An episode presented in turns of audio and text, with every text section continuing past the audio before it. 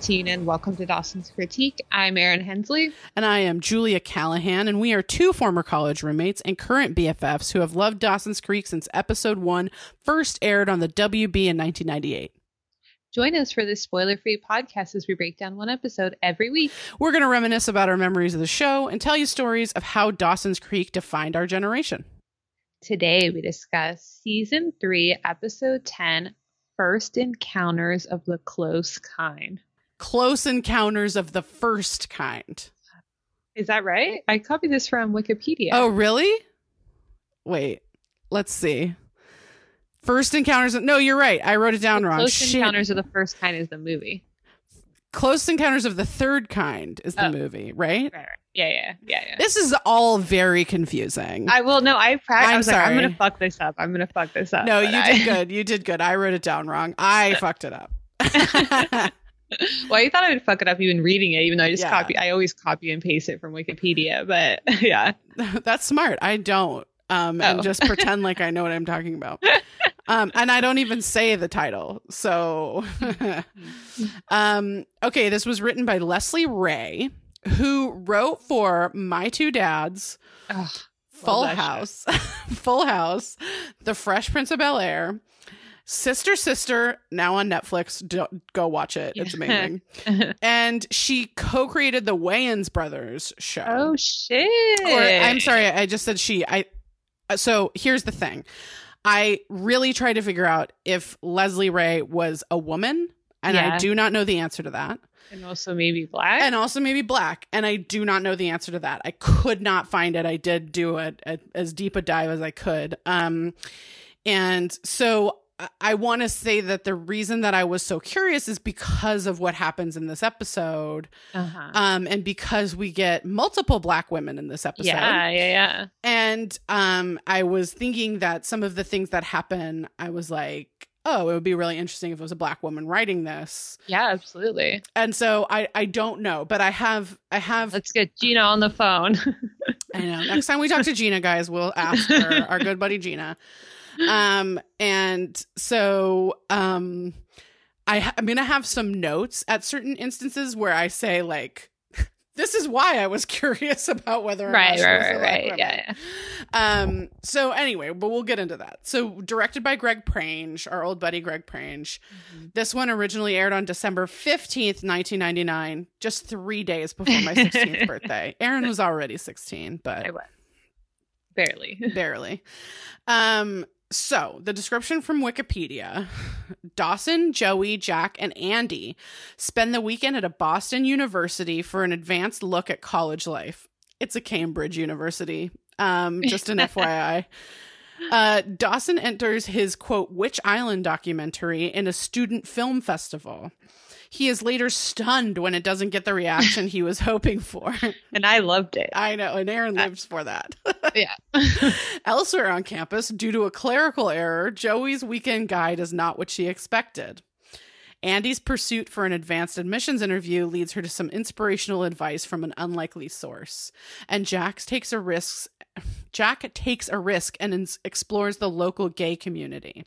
Dawson encounters a young another young filmmaker, Nikki Green, who co- coincidentally turns out to be his principal's daughter. Ah, spoilers. Um okay. No Pacey or Jen in this episode. I know. Probably So- why I didn't really like this episode. I know. Was Pacey off shooting the skulls? I bet. Someone was talking to me about that the other day. so that's uh, you know Paul Walker. Paul Walker. Yeah. Rest in peace. Mm. Um, and I hope Michelle Williams was off shooting either. But I'm a cheerleader or Dick. Um, I know. I I'll take either of them. Michelle. They're both lovely. Great movies. okay. histories, Mysteries. Um, December 7th, 1999. The Recording Industry Association of America files a lawsuit against the Napster file sharing client alleging copyright infringement. December 18th, 1999, my 16th birthday, and also uh, NASA launches into orbit the Terra platform carrying five Earth observation instruments, including Aster, Ceres, MISR, MODIS, and MOPITT. Hmm. December we have a break, so I have a few I have a few extra yeah, ones. yeah, yeah. Um December 20th, 1999, the Sever Jesus. The sovereignty of Macau is transferred from the Portuguese Uh. Republic to the People's Republic of China after 442 years of Portuguese settlement. Yeah. December 26th, the It's wild how. Portugal, well, Portugal, you know, went the other direction and Spain went to yeah. the Americas. yeah. But it's weird in Thailand, there's Portuguese influence. it just is Oh. bizarre to see. yeah. That that's that's interesting. It's always it's always interesting to see Yeah, where yeah, those yeah. Europeans where those Europeans really Yeah. Uh, yeah. Um, so December 26, 1999, speaking of Europeans, cyclones Lothar and Martin killed 140 people as they crossed France, southern my Germany, God. and Switzerland. Oh, wow. Yeah. No cyclones could hit over there. I, same. okay. Now, December 31st, 1999 was a big day. Yes. Okay. It was huge. huge day. So, first, well, not first, but these all happened on December 31st. The U.S. turns over complete administration of the Panama Canal to the Panamanian government, as stipulated in the Tor- Torrijos Carter Treaties of 1977. Mhm. Okay. Also, December 31st, 1999, the world did not come crashing down around us as expected uh, because of Y2K, though much of that was due to a concerted effort by computer programmers to avert Yeah. disaster. It was like my dad's project for five years. Yeah, I want to. I want to tell you that that one I actually wrote entirely myself. Yeah. Um, that was not copied from Wikipedia. that wasn't a one note on Wikipedia. It was not. It was. There's probably like a whole page about it. Yeah. I mean, I'm sure there is, but also I wrote that whole thing myself. Um, and I, mom, shut your ears. Got very drunk at a bread at a, a New yeah, Year's New Eve Year's party. yeah, same. um, and um, there we are. So, uh, and then of course, pro- possibly the most the most um, significant thing that happened December 31st, 1999, Boris Yeltsin resigned as president of Russia, leaving Prime Minister Vladimir Putin as the acting president. There we are. There we are. Um, New world order And and here we are reinstated. suffering the consequences of that fucking shit. Okay, um number 1 movie is still for the third week in a row Toy Story 2. oh wow, yeah. the third and final week, yeah. Um number 1 song of course is still Smooth by Santana featuring Rob Thomas. The number 2 song is still Brian McKnight's Back to One. Oh. And the number three song is now Jessica Simpson's I Want to Love You Forever. Oh my god. And I want y'all to know that the podcast you're wrong about, which you should be listening to if you aren't already, they're wonderful. Um, they did this great multi episode breakdown of Jessica Simpson's book. And oh yeah. in their breakdown, they feature a little cameo from Pacey and Andy dancing Oh, yeah, yeah, to Jessica Yeah. Simpson Yeah. in episode 206. Michael, who is one of the hosts of that podcast and leads the discussion of that book, is like, I looked up what it was about, but it just said Pacey and Andy forever on all the things that I read about. So go check them out. They're awesome. Um anyway so we uh Erin we open in dawson's room. Yeah. Well, technically, it's on Grams's face. On- true true true because Yeah, we're watching the witch watching- island yeah, he's watching his own documentary and Uh-huh. like he's packing and he like legit grabs a film canister. Like, yeah. so wait, he filmed his movie digitally Mm. and then he paid to get transferred onto film. i mean the logic Just like, in case you didn't know how rich Dawson was. yeah i That's yeah i mean expensive. True. And then also he just stores it in his room with the window open. It's not climate controlled, Nope. nothing. no no why would he need that why would he need that For film. I want to tell you too, Erin, that this this episode was that season three DVD's first episode with a, a commentary. Oh. So it was a commentary by Paul Stupin and Kerr Smith. So I have little, I have some little tidbits from that throughout this, just an FYI. So um Joey throws her bag in the window and like immediately starts giving Dawson shit for watching his movie, which I Yeah. really appreciate. but then I also felt offended because I like listened to the podcast like on my own a few times and torture my boyfriend. And I think he's like, Didn't we already listen to this? I'm like, I'm making edits. Wait, what podcast did you listen to? Our podcast. Oh, on oh, on what? On which one? On the Witch Island one? No, no, I just mean in general, like how much I listen to my own shit. oh, that's true. That's Yeah. true. I listen to our podcast a lot when we. yeah. Sometimes I get so sick of my voice, I can't tell you. Um, Same. Your, my voice, not yours. Uh, yeah, no, same. I'm, your voice is fine. It's my voice that's a real nuisance. Um, so Joey's like, oh, oh, because Dawson's like, well, I have to be like up, like you know, I have to be like really know my stuff yeah. because like there's a there's a Be Q and A. Q&A. Yeah, after the screening, and Joey's like, oh, a screening? How Sundance? Which like I kind of love. And then. Dawson's like really not super excited about this. yeah, he's like gonna throw up, and Joey's like, "Whoa, are you nervous?" And Dawson's like, "Yeah." Of course I'm nervous. And he's like, you know, it's one thing to be in Capeside, and it's quite another to be like screening in front of a bunch of film nerds. And I'm like, yeah, I mean, that tracks. Yeah, like I totally think it checks out. And Yeah. I feel like Dawson didn't, or sorry, Joey didn't understand at all what he was feeling. Yeah, I agree.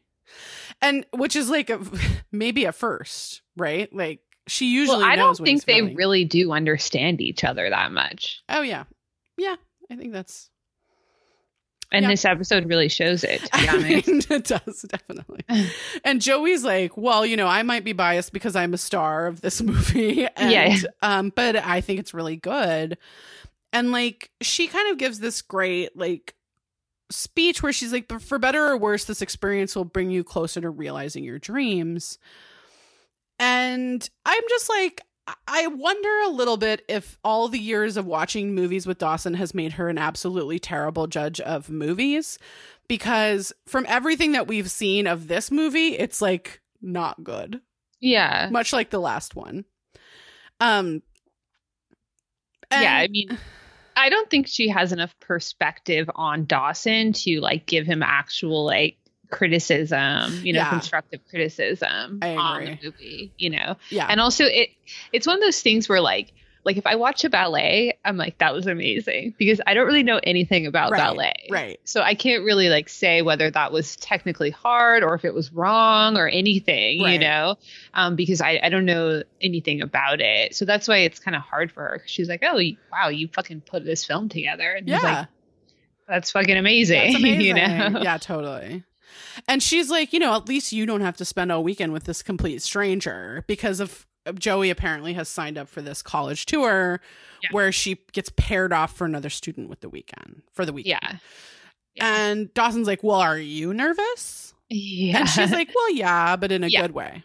yeah, she's like, this trip gives me hope that like Mm. I'm actually gonna make it out of here, you know? And Dawson's like, You're totally gonna make it out of here, of course. Like Yeah. I completely believe in you, you know? And like and he's like, you know what, this is an adventure. It's a first glimpse of the rest of our lives, Yeah. you know? And Joey, just like ever the cynic, is like, it could be the week. It could also be the weekend where all of our hopes and dreams come crashing down around us. Um. Okay. How? Okay. but okay. yeah. I mean, uh, it could. I guess. I mean, I don't know what your hope and dream is. You're just like gonna go See a college. a college for a weekend. You're definitely gonna accomplish that. I have trust. So we're at some college. Um, well, because we like go to the fall. credits. Yeah, yeah, yeah. Okay, and just I want to take a note of Paul Stupin in this commentary says that this is where, because in the DVDs up until season three, there's always been Paula Cole. Right. And so he sort of says this is where, if you want to know, he says he tells us all this was the the European and international theme song. Um, and he hints that they dropped out of they dropped the Paula Cole because of monetary reasons. right. So just an FYI, that's where Yeah. that comes from. So yeah. So we're at like some college. It's fall. The leaves are turning color. you yeah, know. it's it's a really it's a pretty like brick building. Like it looks very New Englandy. Um, I think Kerr Smith said I think they went to Raleigh, to one of the universities in Raleigh or Durham to to shoot that. Um, not it's not Duke and it's not UNC, but um, uh, UNC Chapel Hill, but like uh, it's one of those universities. Uh, definitely not Harvard, No. which is And what it's supposed to be. they're like mention it's Harvard. Well, they don't mention They they, don't say allude to Harvard. it. Yeah, yeah, yeah. But Jack and Andy are there, you know, Right, and so, it's like this Joey little Dawson, force. Jack, and Angie. Yeah. Andy. Sorry. And Andy is like hella positive. She's Mhm. like so stoked. And she just Mhm. goes into this talk about the history of white colonialism in our higher education system. she sure does. and I'm like, ooh, Woo. Yeah. And she's like, she says, um, you know, because Dawson's like, oh, I feel like Richard Dreyfuss in Close Encounters of the Third Kind. In the director's cut, when he finally boards the mothership and mingles with the aliens, like they're finally here with the college student aliens, and Joey's like, uh, "I think we're the aliens." Dawson. yeah, definitely. and and yeah, Andy not only is all about the colonial or all about the um the colonialism of Harvard University, uh, which we're not saying, but it's like yeah. she she gives a whole history, which is literally the history of Harvard University. Yeah, and they're in Boston area, so you're like, what well, she says that they're in be? Cambridge, Oh, okay. so it's like yeah, yeah. I'm pretty sure Okay. there's only one in Cambridge. it may be MIT, but it's not MIT. Um, so Andy's like class of 2005, baby, early admissions, Yeah. and just like shout out, I too am the class of Yeah. 2005. not early admissions, but didn't we have a time? Uh, yes. we did. yes. Um, and Joey kind of is like, all right, well, I gotta go meet my roommate, AJ Muller, Yeah. and and and we're like okay and then andy's like oh my god this is going to be amazing i did it last year yeah, and i'm like have so much fun. so just some- some 15 year old is like staying in the dorms like how does this shit work I don't know. That's this UC Santa Cruz did not have this. like there definitely was like a family weekend There was an situa- I mean, orientation. there was orientation i did do a tour of it but we didn't Sure. in when i was in college Sure. but or sorry in high school but i didn't stay in the dorms Yeah, I like stayed during orientation, of course, but yeah, yeah, yeah, but we were already in, and that was like after we graduated high school. right, yeah. So I mean, I grew up at UC Santa Cruz, so I had a little different experience. Um, my mother worked there, so but when I I also got into San Francisco State and like went to their orientation. Uh-huh. Um, so like I went to their they had a weekend that you could just go look at Yeah. stuff like UC Santa Yeah. Cruz, and then there was like the orientation, and that one, Yeah, the one at San Francisco State was not a stay overnight. It was like it's for the day. right. Um, because like when you're in high school and your junior year, I think it is, yeah, you get a number of excused absences to tour college, or at least at my school you did. So we're like, fuck yeah, we toured so many colleges. like, like, we're gonna go to Fullerton, Cal State we're like, Fullerton. we're gonna go to San Diego for the weekend. There's hella colleges there. Yeah. We're gonna take this Friday off, like Yeah. you know, and like yeah, we went to so many. I mean, obviously I have a twin, so we I would You go to to a lot. the ones he was going applying to. He, we applied to different schools, but Yeah. yeah, we went to so many. But staying over the night, I don't know. yeah, I guess parents did fly me seems like a liability. right. My parents, we flew to Seattle to see University of Washington because No, I thought I wanted to go there. Tours make sense, but staying overnight. Yeah, no, no, no, no. You're right. You're right. You're right. No, that's nuts. It's that's absolutely nuts. Um. So then Dawson's like, And also, where are Andy and Dawson and Jack staying? I, I mean, I have questions. I really do have questions. Because Dawson asked Jack what he's going to do. And Jack's like, oh, I'm just doing the tourist thing. So, like, we kind of get this idea that, like, they're all, they all have their thing and it's not Yeah. together yeah, yeah, yeah. for the first time. Which is- yeah, it's kind of an example of what college would be like. Yeah. Absolutely. And so, and, and of course, we get a visual representation when they're kind of like, Okay. okay, it's time to go. And they all They go all in four separate, separate directions. ways. Yeah. Mhm. Yeah. Um, so then we go to the film festival where Dawson is checking in with I know. Our- Bianca Lawson. Bianca Lawson. Um, It's sh- like, is it a teen show if Bianca Lawson does not make an appearance? I mean, no. Uh, uh, she, if you don't know Bianca Lawson, she is Kendra, the Vampire Slayer. Um, Yeah. I apologize profusely for that um accent, but that was her accent, kind of, Yeah. in Buffy. Um, okay, so I have some notes about Bianca Lawson. She is currently She's starring. Beyonce's half sister She- or uh, stepsister. She's Beyonce's stepsister, most importantly. Yes. She's currently starring on the show Queen Sugar, which if you have not watched, you should. It's great. oh yeah. She played a high school student from 1995 Yes. when she was in, In Saved by Saved by the Bell. Yeah. Saved by the Bell, the new class, to at least 2014 when yeah. she was in Pretty Little Liars. T- uh, Teen Wolf and the Vampire Diaries was bef- I think before Pretty or after Pretty Little Liars. Oh really? Maybe, Okay. maybe not. I don't know. I don't know. She was also in Pretty Little Liars. Um, so she, so Bianca Lawson played a high school kid for 20 years because she's I mean, flawless. flawless, Yeah. flawless. Also, a thing that I learned last night while watching the commentary, which I had forgotten entirely, is that she is in the Julia Stiles vehicle, Save the Last Dance. Yes. Um, she, pla I think she plays Kerry Washington's friend in that movie. I think so. Yeah. Mm. Um, so if you don't know, because you're my mother and you're not watching this, uh, uh, as you listen, Bianca Lawson is a black woman.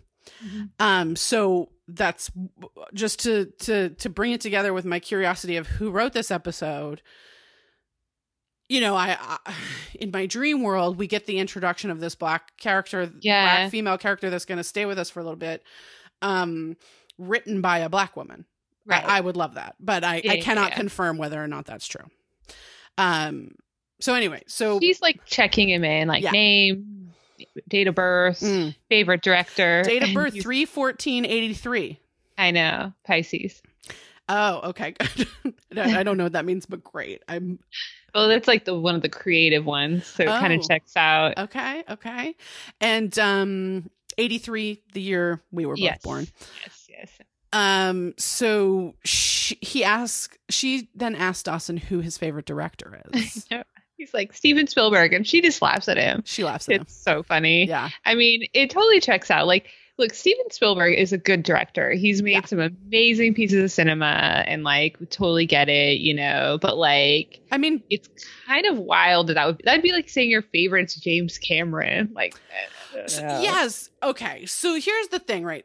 Jen and I earlier this quarantine watched um Jurassic Park, uh-huh. which is just a stunningly good movie. yeah. I mean, so good. We're right in the middle of an Indiana Jones trilogy rewatch. We don't Right. count the fourth one, but um but the trilogy Mhm. great movies. I mean Last Crusade I mean Raiders of the Lost Ark is is just an amazing piece of cinema. Mm-hmm. Um so Spielberg a, a part of our lives. yeah, Definitely. but like, Um, it's just funny. Your like favorite, like, okay, yeah, I mean, yeah, I, I, I, I don't know. Directors are not things that I really think about having a favorite of. Do you know what I mean? But like, I don't Well, I just saw one of my favorite movies last night, um, Sunshine, who's directed by it's directed by Danny Boyle, Oh, and yeah. I think he's a really good director. sure. he has like a real interesting concept and the way he uses music, and it's just more of like an an art form than a storyteller, I guess. Yeah, I that's feel kind like of the way I feel about it. Steven Spielberg. yeah, like I feel like there are directors that I will watch anything they do. Yeah, totally. you know and like richard linklater or ava duvernay or Mhm. you know like there's a lot of there's a lot of female or not just female but like directors in general that i'll i'm like if they're doing something like spike lee i like i want to see it um but uh is spielberg one of those no, I mean that wouldn't be a selling point for me. No. yeah i'm always like oh it's a steven spielberg oh great Oh, cool. Okay. yeah anyway so Ni- nikki feels similarly to us. Similarly, you're just like, what? That is so boring. Yeah. like, you Yeah. know, like so interesting. And it's not like she's talking shit on him. No, it's just no. like your favorite. That's so boring. you Yeah. know? totally and and she's like you know where's And it's funny because? Nikki is like a film nerd in LA. Like, I guess that's why we relate to her because we're Yeah. like, this totally checks out. We know these people, you know? I mean, girl, we are surrounded by these people. yeah. um. So, like, you know, she then she has him take a picture and fill out a form, and she's like, "Dawson, you didn't fill out a synopsis. He's like, it was too small. Not enough room." oh my And- gosh. I like, shut up, Dawson. And How she- could one just put into words what I made? And you're Yeah. like, I mean, you, you kind of need to. Yeah. Uh, yes. I, I mean, listen, I, Especially I, since he considers himself a writer too. Like, you know. I have this problem with authors, and I know you and I have been having this discussion of like how to talk about our book. Um, but like, I have this co- conversation with authors a lot. Is like you need to be able to like sum up your book. Yeah. Really quickly, and like I get that, that like if you haven't done it before, it's a little weird. Right. you know, and you're like precious about certain things. So you want people to make sure they know that like this is part of it and that's part of it. And I'm like, look, Erin and I wrote a love letter to Dawson's Creek. Yeah. That is what our book is.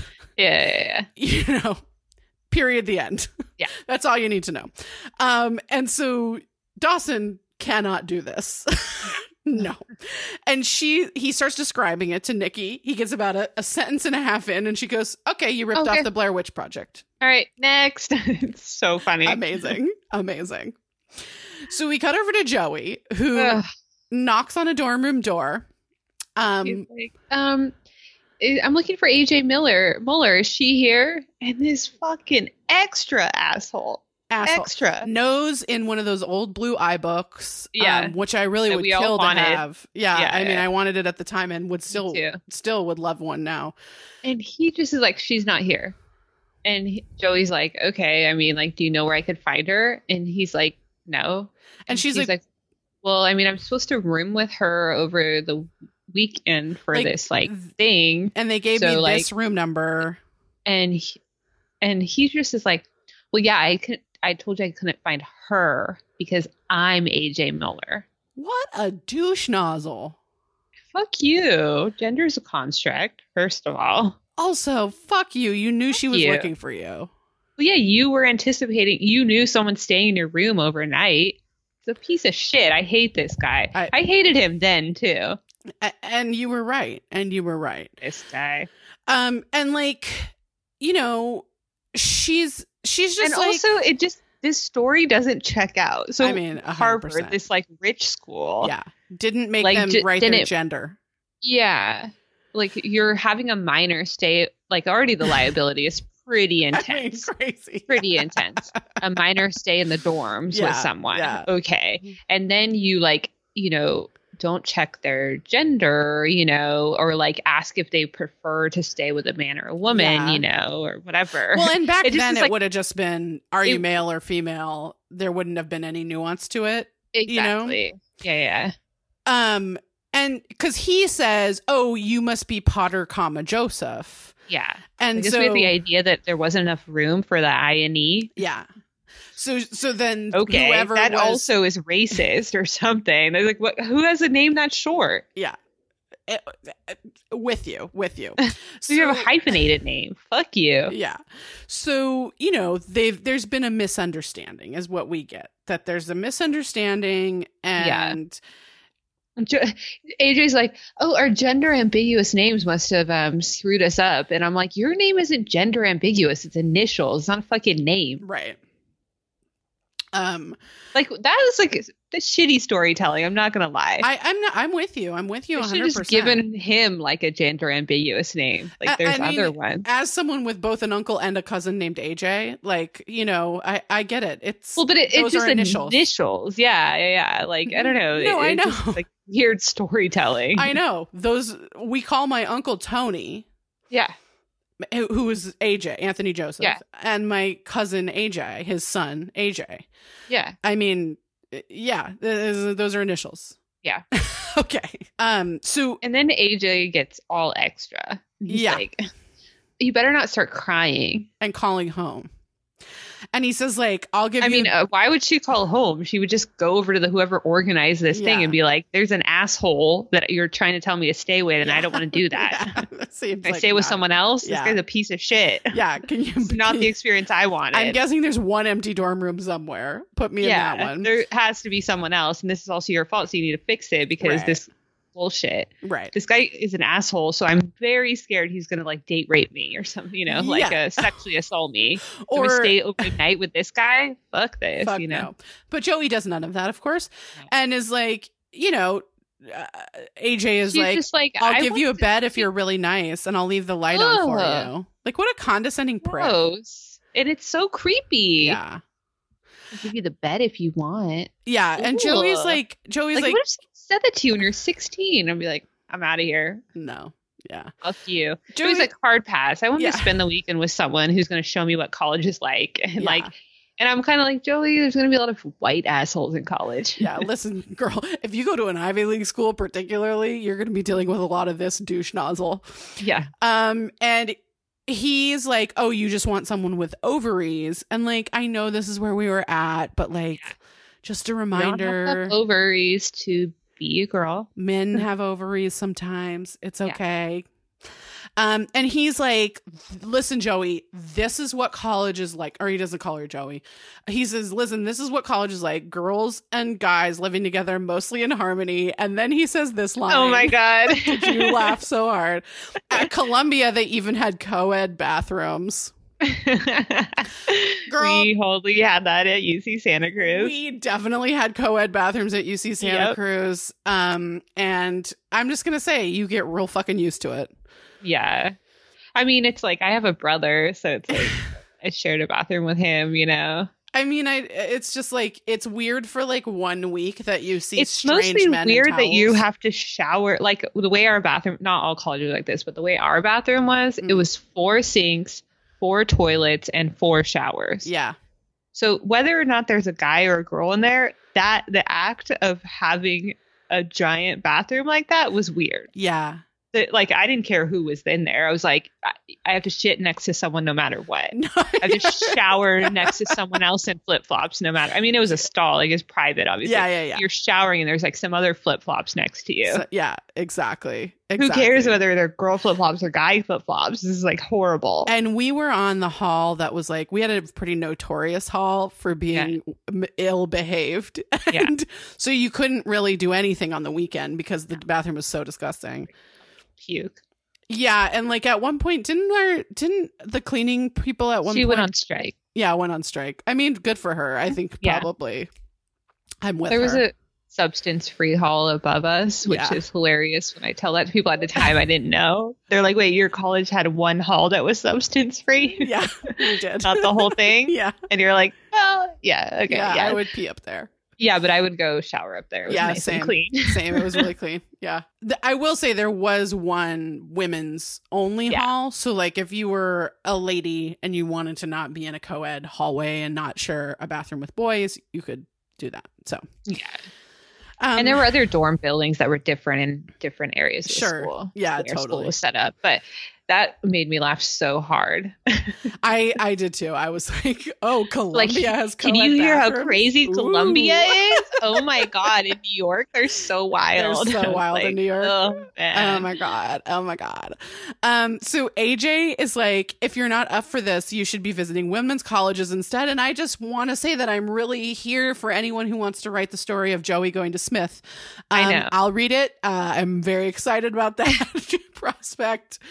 Uh Jen should go with her and I think you know where that story would go. Um Yeah. so and she's like they just are a fucking asshole and she she's like okay fine i'm staying because she's like stubborn to white men that are like clearly predators she's like no i'm gonna prove you wrong and Yeah. you're like no get Yeah. out of there Yeah. get out of there Danger, this is danger Danger, Will Danger. Robinson.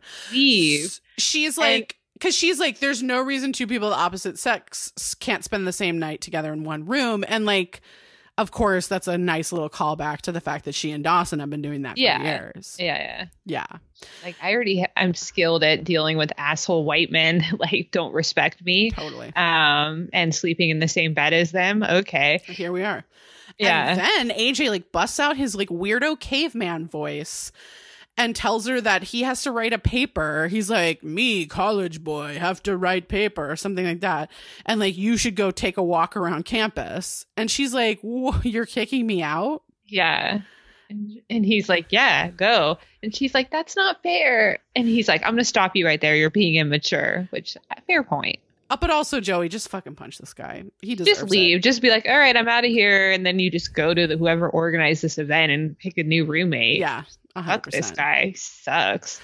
Yeah, so we cut outside to Andie, who sees Jack sitting on a bench. And she's like, What are you doing? And he's like, Oh, I'm looking at this guidebook for Boston. And she's like, Oh, you're not going to go off in search of Thoreau's butt print in Walden Pond, are you? And I was like, On what planet is Jack going to do that? No. It, he has real trauma over poems. So. I, I mean, earned trauma over poems. yes, And Jack's like, no, no. And then Andie's like, oh, there's a great art museum. And he's like, okay, cool. And she's like, okay, well, I'll see you later. And then She we see off, and we see that he's looking at the pink pages. the pink pages and is looking Yeah. up gay stuff to do. And I say to that, please, Jack, do the gay stuff. Yeah, and it's kind of this is like how you were saying last episode. Like you just wish Jack had a gay friend Yeah. I to do. be like, no, don't look in the pink pages. This spot is the cool spot to Right. go. Right. Right. So Andie, we follow Andie who walks into a building that says like welcome freshmen and she goes over to this secretary and she gives her name. She's like, you know, my name is Andie McPhee. The secretary, I will say, is working on a gateway computer in case Yeah. you forgot that we were in 1999. Um, the gateway logo is here to remind you. Um, and she's like, well, your appointment is in March, so you've got a bit of a wait since it's December. yeah. and Andie just like gets white woman about it. Oh, and she's boy. like, I mean, my dad's an alumni. Is there like, can you just squeeze me in? Yeah. And the secretary, who's a black woman, is like, okay, white bitch. Like, yeah, yeah.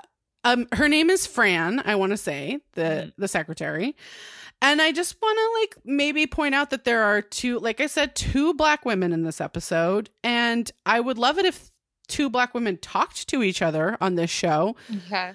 I And would love if they weren't just like performing emotional labor to white people on the show. But yeah, I have some bones to pick with the the role both of them play, but I'm with you that like Yeah. they're they actually are, and this is my why my question about the uh, the writer of the show because they actually both seem like pretty fully formed characters, even for just. Um, I hope this isn't too much of a spoiler, but Fran is just in this one episode. Yeah. Fran, the secretary of this university, is just in this Yeah. one episode yeah. um you know i guess my thing is like do we have a racial bechdel test we should. we should right Yeah.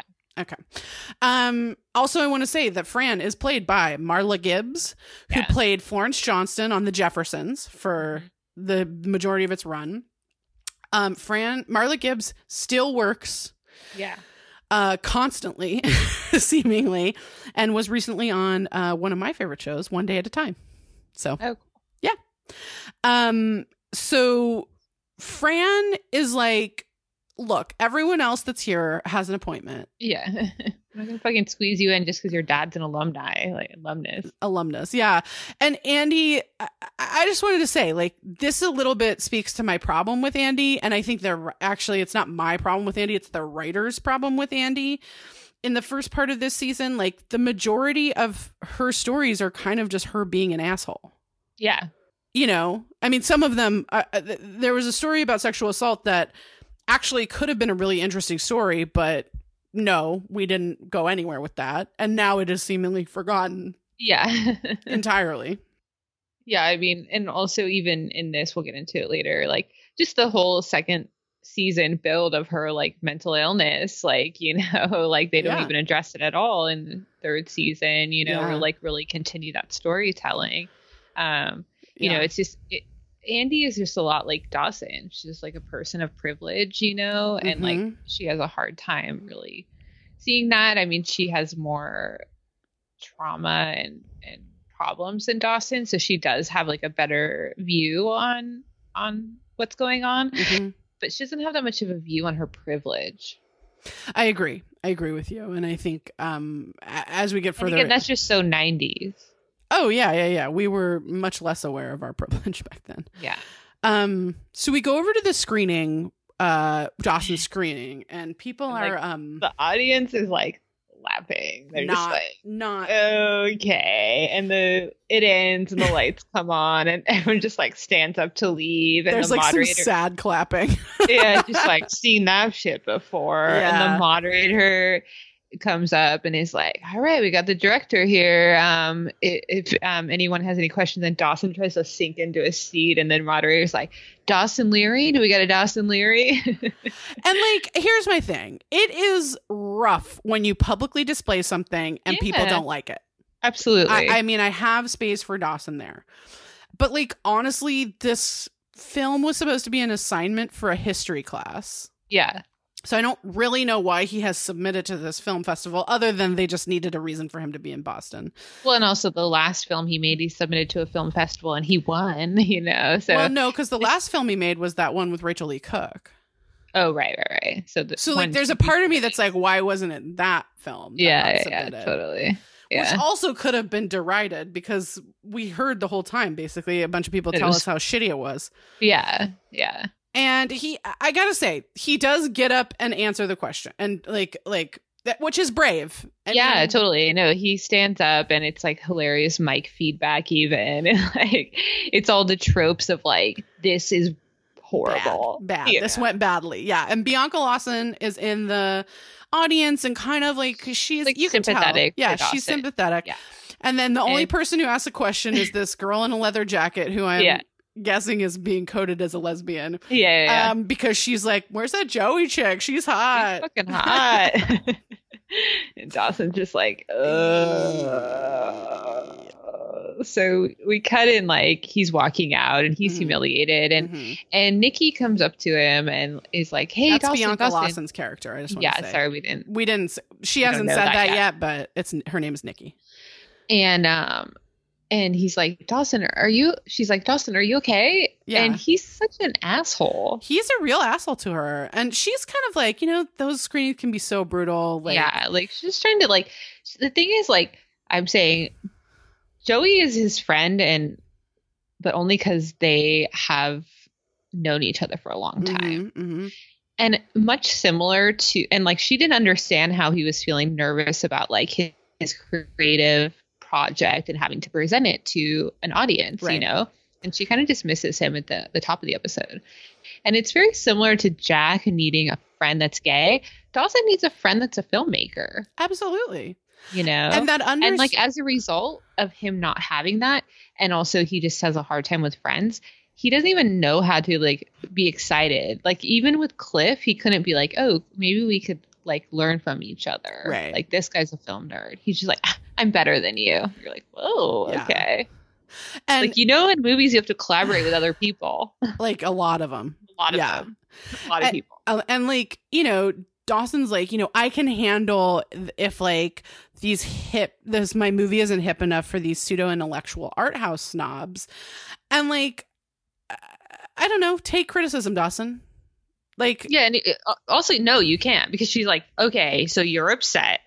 okay, right, right. You obviously can't handle it that they didn't approve of your movie, you know. And but she, and then she kind of gets into it, like, what were you thinking?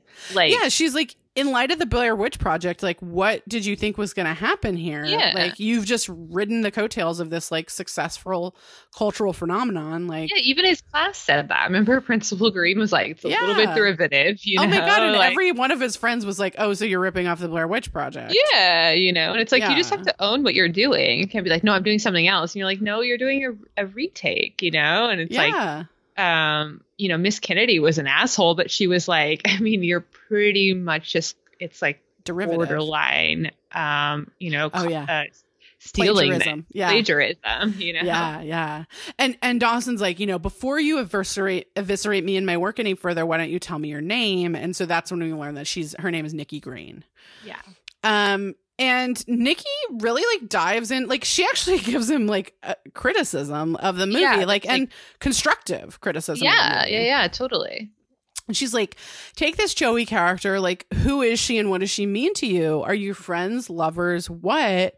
Nothing was clear. And the most troubling thing is that you didn't seem to understand that that was the most interesting part of your story. Mm-hmm. And like, I can't tell you how many times when I used to edit more books, I don't edit as much as I used to. I like, I had that argument all the time with authors where I was like, I don't think you understand what the, what the meat of this story really is. Yeah, yeah, yeah. It, totally. I like. I think that sometimes, like, and that I think that's the problem is like Joey like like you were saying Joey's not able to give him that feedback And like Nikki Obviously, it's about her, but yes, I know what you're saying. But Yeah, you know yeah. what I mean? Like Yeah, I mean totally. There's I'm not blaming Joey Yeah. for not being able to give him that feedback.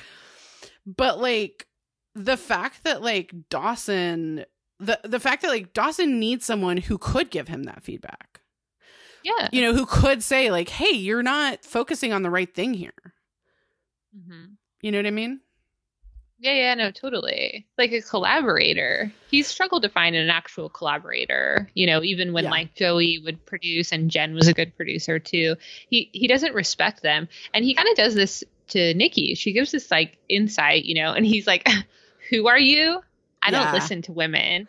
Like, Yeah, cuz cuz he's like kind of shitty to her and she and oh she like God, does not so take fucked up. She, yeah. I mean, the, uh, one of the reasons I love Nikki Green, she does not take one fucking inch of it and is like, don't fucking patronize me. yeah, She's like, I'm giving you an honest assessment. And he's like, well, I didn't ask for this note session. And like you're at a film festival hoping for questions. Like, well, and she's like, she, it's so he thinks that she's just the girl that checks him in. And he's like, I didn't ask from this note session from like the likes of you, basically, is what he said. yeah, And she's like, "What? A volunteer? Yeah. And Fuck you." And she's like, "What? Like my position invalidates my opinion?" And like she kind of like smacks him on the shoulder in this like "thanks, buddy" kind of way, and is like, and just leaves. I mean, it just comes across so racist. Yeah, like he's totally dismissive of her. I think both racist and sexist. Like he's both Yeah. he's dismissive of her. She's She's like, a black obviously, woman. you're the help, and I'm from Capeside, a real racist town. So, Yeah. like, it, I'm confirming in my mind that, like, you obviously aren't a filmmaker. I'm a filmmaker. You're just like a film watcher. Yeah. So I don't really care what you think because I make films. yeah, That, that's what I took away from it. And Oh, it's totally. like, it, it was, again, it also felt fucked up in 1999, the way he talked to her. a hundred percent. because we knew who who um Bianca Lawson was. We're like, Yeah. oh shit, like this is she like had just been on Buffy. yeah, and like she we see her in so much even Yeah. in you know Saved by the Bell, like Saved we see her Bell. everywhere. Yeah, like um so we're like, oh shit, like this character, like you know, there's a chance like she might be on it for a little bit more, you know. or, Yeah, like, It would have been like a resonating character for us, you know Mm-hmm. as the viewer and he just like totally lays into her and like and it, it even at the time feels racist felt racist. Uh, yeah, and just like fucked that he's like saying this to her. yeah. Like, and so like your opi- like it's just like your opinion doesn't matter. And it's like first of all kind of it's an opinion so yeah, it, it, it- that's not true. Like you know people Yeah. are allowed to say their opinion like what you take of it. You don't but you don't just flat out say that to someone yeah, and Dawson's like, you know, well, so uh, my thing is like, I feel like Dawson's character as a character like really needed this. Like, he needs to not be Yeah. the wonderkind. He needs to be knocked down some pegs. yeah So like there's a part of me that's like really appreciative of this story and like this storyline that like he kind of does get knocked off this pedestal of like, oh, I just I just like all I do is win. You know.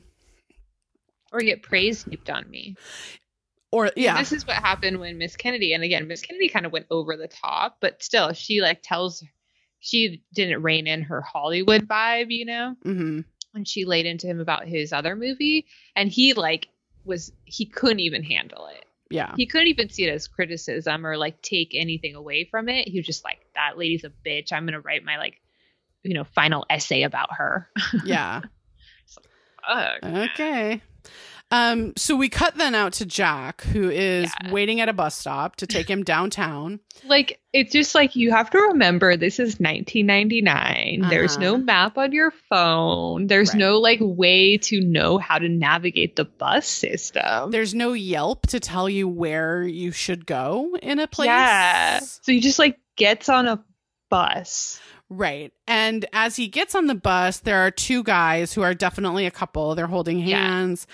And Jack's like, "Oh, like he they they get on the bus before Yeah. him and he's kind of like, "Okay, okay." yeah And he just like can't stop looking at them. He gets I on the bus. And he can't stop looking at them. he stands up and like the bus driver's like are you in or you out Yeah.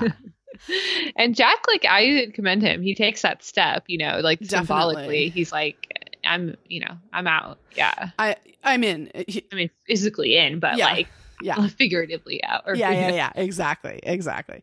Because he's, and I just think it's like such an experience, like because he then sits down and he's like looking at the two guys who are kind Yeah. of like, you know, they've got their arms around each other. Yeah, and he they're kinda- wishes he could be like that. Well, and I just think that there's such a way in which when you really see like yourself in someone else for the first time, Mhm. you know that like these are two out gay people.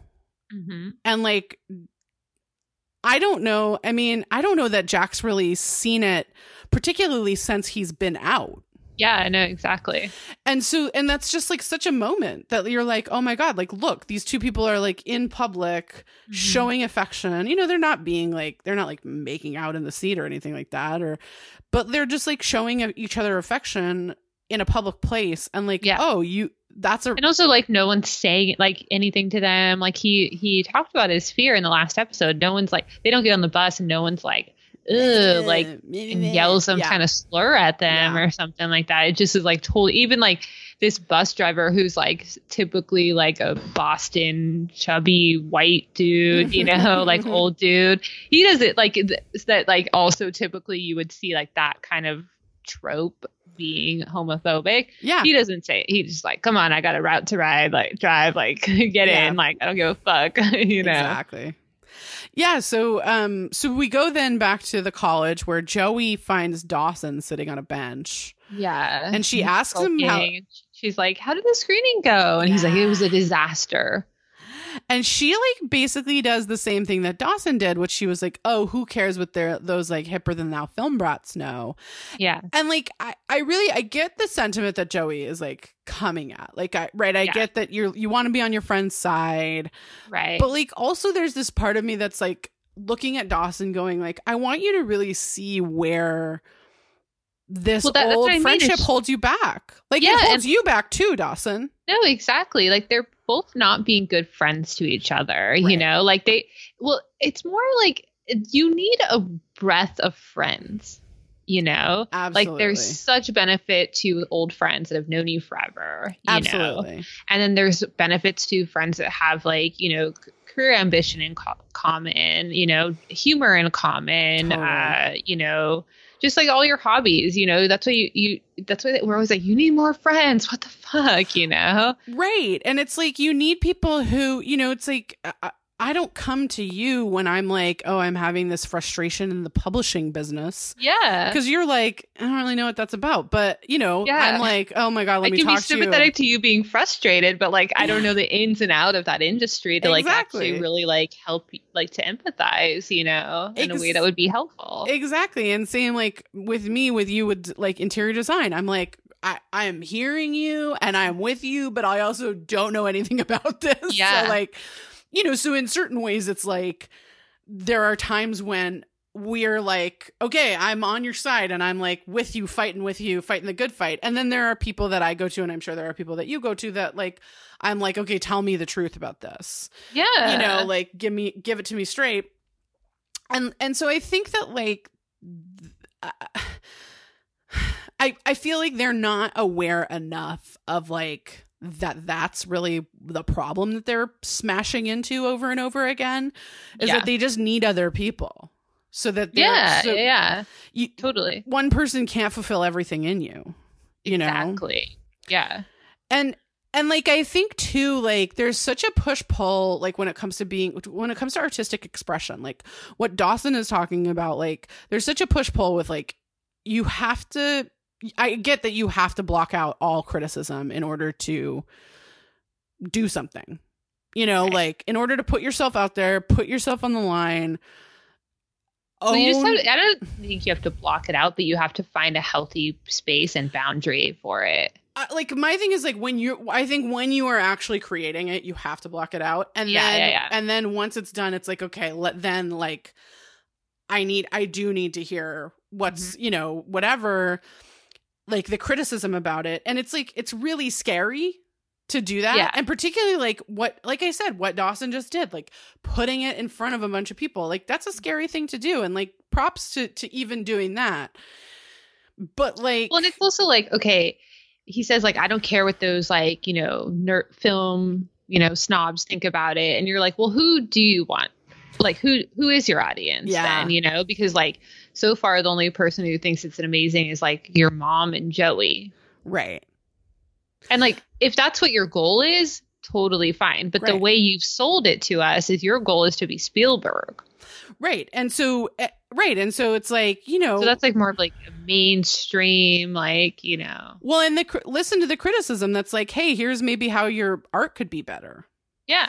And and at this point, Dawson tells Joey like maybe they were right, the film nerds. Like so Yeah. so it's like he's and, and there's a part of me that like wants to give him space for like yeah, when you have something like that, I get that like your initial reaction is like fuck all y'all, like I hate Yeah, this, and then like you're like okay, let me like I can you bring like, in the- exactly Mm, I once can- you, your bruised ego kind of, you know, mellows calms. out. yeah. But then he says Mhm. one of the wildest privileged thing ever. Mm. He's like, um, maybe I just never stopped to question if I had the talent to back it up. Yeah, what if I don't have what it takes to be a great filmmaker? I mean, I I'm like okay. I have a few things about this.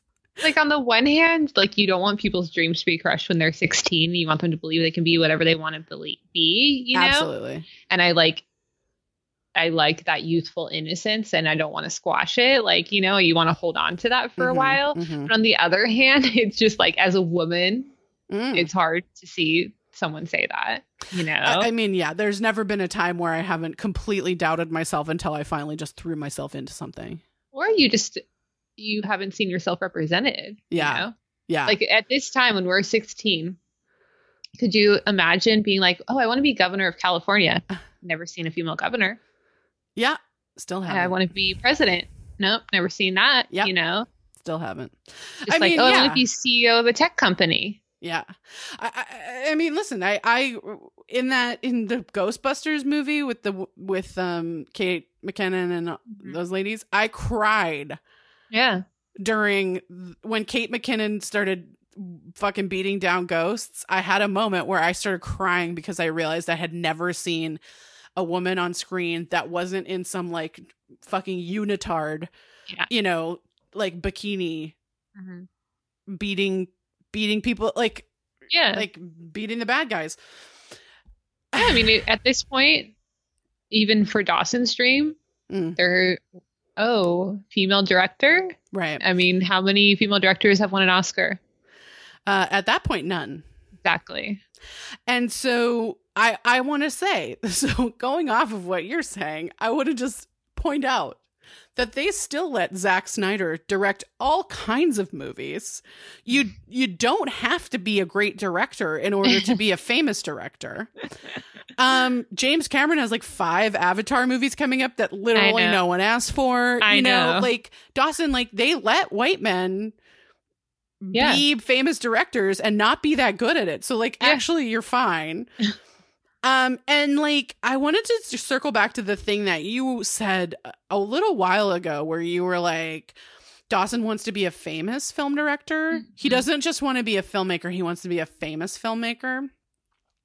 Yeah. And like I think that's really the thing, right? Like being a blockbuster filmmaker is a different skill and a different I, I think it actually has a lot more to do with your like personal networking skills than being someone like Agnes Varda or Dee Reese or yeah, well, it's more about like your audience, like what I was saying. Like, it's like, well, who's your audience? He's like, I don't care about those, like, you know, snobby, you know, Right. fil- rap film people. right And like, you know, and so it's like, who are you making this for? Right. You know, Absolutely. Cause like Gina Prince Bythewood, who did um Love and Basketball, you know, which is I mean, if you haven't watched it, go watch it right now. Um, like those are people that are like artistic, like they are for the like art movie crowd. Yeah. They are for you know crowds of people who those are very talented directors, Dee Reese, Agnes Varda, and then there's like these directors that like straddle both somehow, right? And I I kind of feel like that's what Dawson's going for is the straddling. So like a Kathryn Bigelow or like a Ryan Coogler or an Ava DuVernay, where like they can do the big movies and then they also can't. So so it, it's like I agree with you where I'm going like those are the directors. I mean, obviously, Kathryn Bigelow was a director at the time, but like the other Mm-hmm. two, Ryan Coogler and Ava, Ava DuVernay, weren't yet. But like, it's like those. That's what you're going for. You're going for the people who can do Point Break Mhm. and can also do The Hurt Locker, which Yeah, I know yeah. was not out yet. But like, you know, th- that's what you're going for. That people that can do a little bit of both. Um, and I think that he's just like he is just not aware of that. Like I think that he's been so singularly focused on the Spielberg of it all that he seems not aware of like Well, it's so interesting the way I've always felt about him. And even when we were kids, like the film nerds, like the quote film nerds you knew growing up, we knew Mhm. growing up, they were the ones that were like watching these wild ass shit that you had to let you know what I mean? That you had to like go to like the library to get. Yeah, like you didn't yeah. get them at the film, you know, you didn't rent them out on VHS at your local, v, you know, video store because Yeah. like they're just like more like obscure and like or like oh I got to watch this like crazy like you know Jackie Chan you know Sammo like Meals on Wheels like you know like that we have to go cruise to like San Gabriel Valley to like a special like Chinese HK only video store you know yeah. and of course it's like different because I grew up in a huge suburb Metropolitan area. metropolis you know Yeah. metropolitan area where there's like we could i could go to little india and get like crazy bollywood Yeah, you know yeah. or like i could go to san and gabriel valley and get like you know a wildly obscure chinese movies and Right, right. Japanese movies.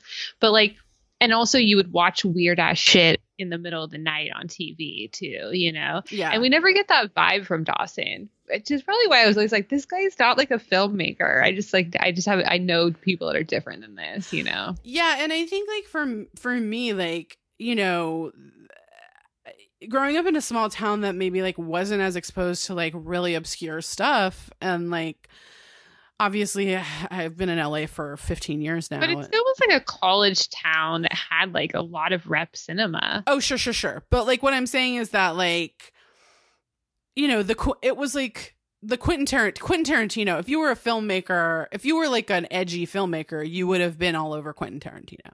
Right. You know, that's like who you would have been going after. Yeah. Not a Steven Spielberg. And and you know, I have my issues with Quentin Tarantino, but like. Um at that point, you know, it was like Reservoir Dogs and Pulp Fiction, maybe Jackie Brown, and like he had written the screenplays to Natural Born Killers and True Romance. I mean, that that's a fucking body of work.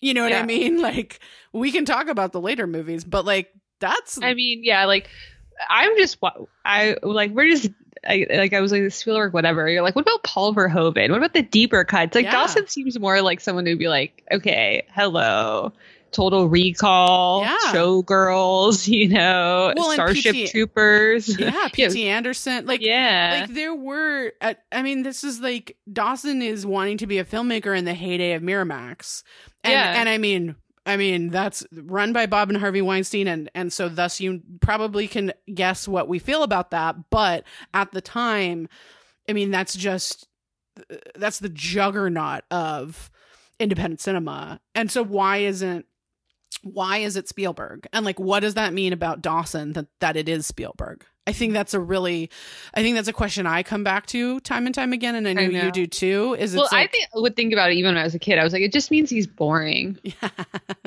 I mean, true. Yeah, And and like so so Joey gives him this little pep talk and is like, you know, I was there when you decided you wanted to be a filmmaker and I've had like the privilege of watching you take this dream and make it a reality. And she tells him she's really proud of him. And so I think like going back to our conversation about like friendship, like that's the friend Joey is and like Dawson definitely needs that friend. But he doesn't need that at this moment. He doesn't need that at this moment, but he needs that friend. And I think what he fails to recognize is that he needs other friends that are there Yeah. for other things. I completely agree because I was just like, this is like, she just shows her history and she's like, you make films, so you're a filmmaker, Right. you know? And he's kind of there being like, what if I'm not a good filmmaker? Right. You know? And that's just It's because what he needs right now. she was there when he decided he wanted to be a filmmaker, that doesn't really an- like it's gaslighting him in a way, you know. It doesn't really answer the question as to like whether or not he's a good filmmaker, or like how he should overcome that, or like Yeah. what he should be feeling about, you know, his talent. It's just like, well, you've always wanted to be a filmmaker, so you're a filmmaker, Right. and that functionally is true, but that's not what he's talking about. Yeah. He's saying like, what if I'm not good? Right. And so then we cut over to Fran, Yeah. um, walking into her office, She's back like from lunch, shook, like, oh, you're here, and it's Andie. just hanging out in the office like a creep, yeah. telling her the janitor let her in.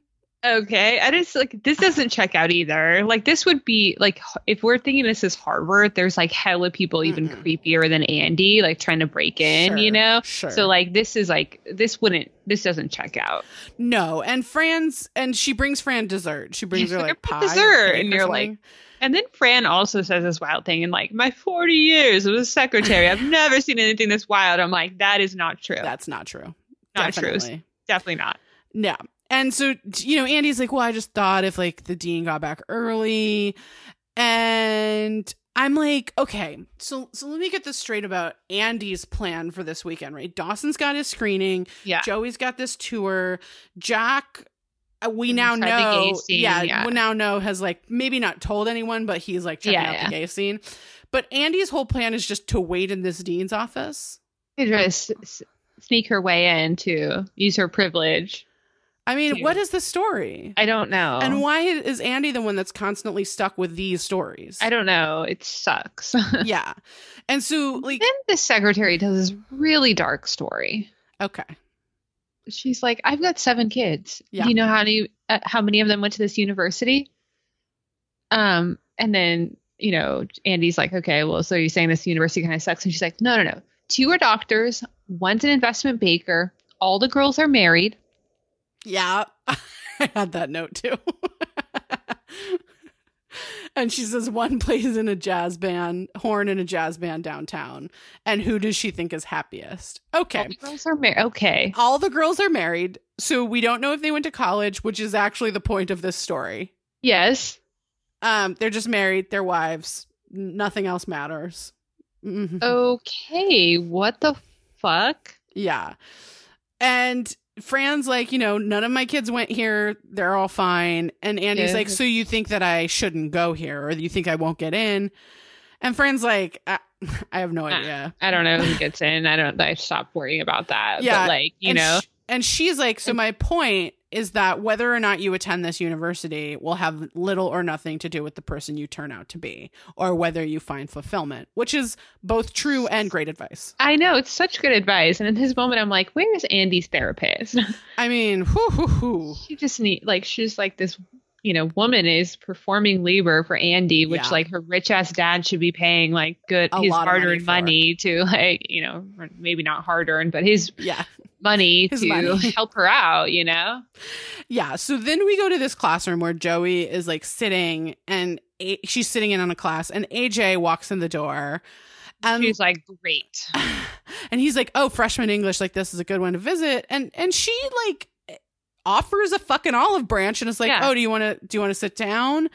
And he's like, "Oh, I can't." Um, the professor's not coming, which happens a lot, and then some poor undergraduate TA has to come rally the troops.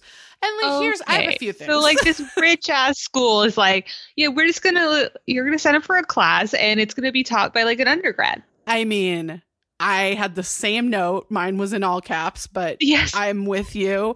Um, and it's like, can you an imagine undergrad. paying for Harvard and a fucking junior is Not- teaching your, freshman English class? No, the the lecture too. Like you know, like oh my God. Out of here! Do not pay for that shit. that doesn't make any sense. Like wh- how is he in a position to teach or know what he's talking about? No, he's not. And we're supposed to be like, oh AJ, he's so accomplished. I'm like, no, this is faulty education. This is some bullshit, y'all. So we see that you know. So yeah, AJ's like gonna teach the class, and Yeah. like he goes also, and like sits on the table and he's like, all right, I'm I'm so accomplished. I'm Right. fucking 19 and I like, ugh. I hate this guy. I do too, but Joey is wearing a great brown sweater that I really love. And I just want to say that. Um, and so he's like, Oh, so I know that there are like a lot of high school kids in here today. So like let's like kind of take a little detour on our great books discussion and ask them what books they consider great. And of course, he immediately is like, "You over there in the brown, Yeah, like- in the great brown sweater. That's super cool." He's like Um, acting like he doesn't know who she is. It's so Uh-huh. fucked up, you Yeah. know? And he's like, she's like, oh, me? What's my favorite book? Which, like, admittedly is not his question. Right? And he doesn't stop her. But she's like, Yeah, well, my favorite book is Little Women. love that book. And Okay. AJ just like rails on her. A dick. He's such a dick. He says he hasn't read it since he was ten. It's like, I haven't read it since I was like 10. He's well, like, it's- she didn't say that. I, I- agreed. He's like, it's a less successful version of Jane Eyre. Something about a girl with a boy's name, which is such a pointed dagger Yeah. at her. And Joey's like, yeah, the girl's name's Jo. yeah. Um, she explains like kind of her take on little women like you know they have a father who's not a provider and he's barely around but like you know they like the sisters like have like a lot of love in their life Yeah. you know and they're rich in other ways besides monetarily and then AJ's Right. like oh yeah and there's even a boy next door and I and was you're like just like, oh my god, this Okay. fucking. Get yeah yeah yeah and then AJ's like so what do we think do we think um little women should be in canon West Okay. fuck you Do you know that I have a hundred pages of notes about this? Um, because of course I do have a degree in English literature, uh, and have been in this class or something like it many times. yeah Okay, so here's here's the thing: the book is literary canon, I know whether or not you want it to be. I know It's literary canon. There are still being movies being made of it. Literally last year, one was made. A great one, by the way. Definitely. Parents still read it to their kids. My mother read it to me. Yes. Um, it's here. Like Little Women is here to stay. And Like, you can have your fucking opinion on it, but this guy, being like, is it canon? It actually is. So why are you totally teaching this class again? Right, exactly. And I'm like, also, if we're going to break down the definition of canon, it's not a canon, it's not a book that like resides in normally in a classroom setting. Like, mm-hmm. you're not like breaking it down in your English Yeah. class. Like, your fucking mom reads it to you, and it's in the it's in the cultural canon. It is not Yeah. in the like academic canon. And then some girl is like, it can't be, it shouldn't be in the canon because it's anti feminist in spirit. But I like want to say, I don't think so at all because, like, she's Louisa May Alcott wrote it to support her whole family. okay, okay, wait, wait, wait. We're going to get to that point in one second. Let me say that the fucking Great Gatsby is also anti feminist, and that's in the goddamn canon as well. Uh, Ernest Hemingway, uh, with the exception of one book, could not write a woman to save his goddamn life. right. and that is in the canon um you know canon has i mean i think there are problems with the canon Mhm. but like it has nothing to do with like the anti-feminism and this other girl like comes in and is like yeah like you know the jo like is an artistic genius but gives up her dreams and gets married and starts popping out babies and i'm like so this is where the discussion should go to what are the like socio-historical climate yes. around This is one of my problems in college always is they're like, it's so stupid that in like the 1800s, this is what happened. Like, that's so anti feminist. And you're like, um, I mean, like, you actually have to talk about the history Right. of this, right the historical context of Yeah. this. Like, is that like fucks through our gaze? Fuck yeah. But like, is that actually like, it, like what? That's the way she could she could have owned property without being married. Right, right, right. Exactly. And like, I- mean, I think that there are, like, look, I don't think we should only read Huck Finn, No. but I think Huck Finn can be part of the canon.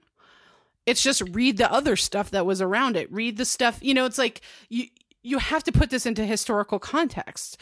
Huck Yeah. Finn is horrendously racist, but it's horrendously racist because the time period was horrendously yeah. racist. Yeah, yeah. And like, let's really dig into what that means and what that looked like. I mean, uh, so Okay.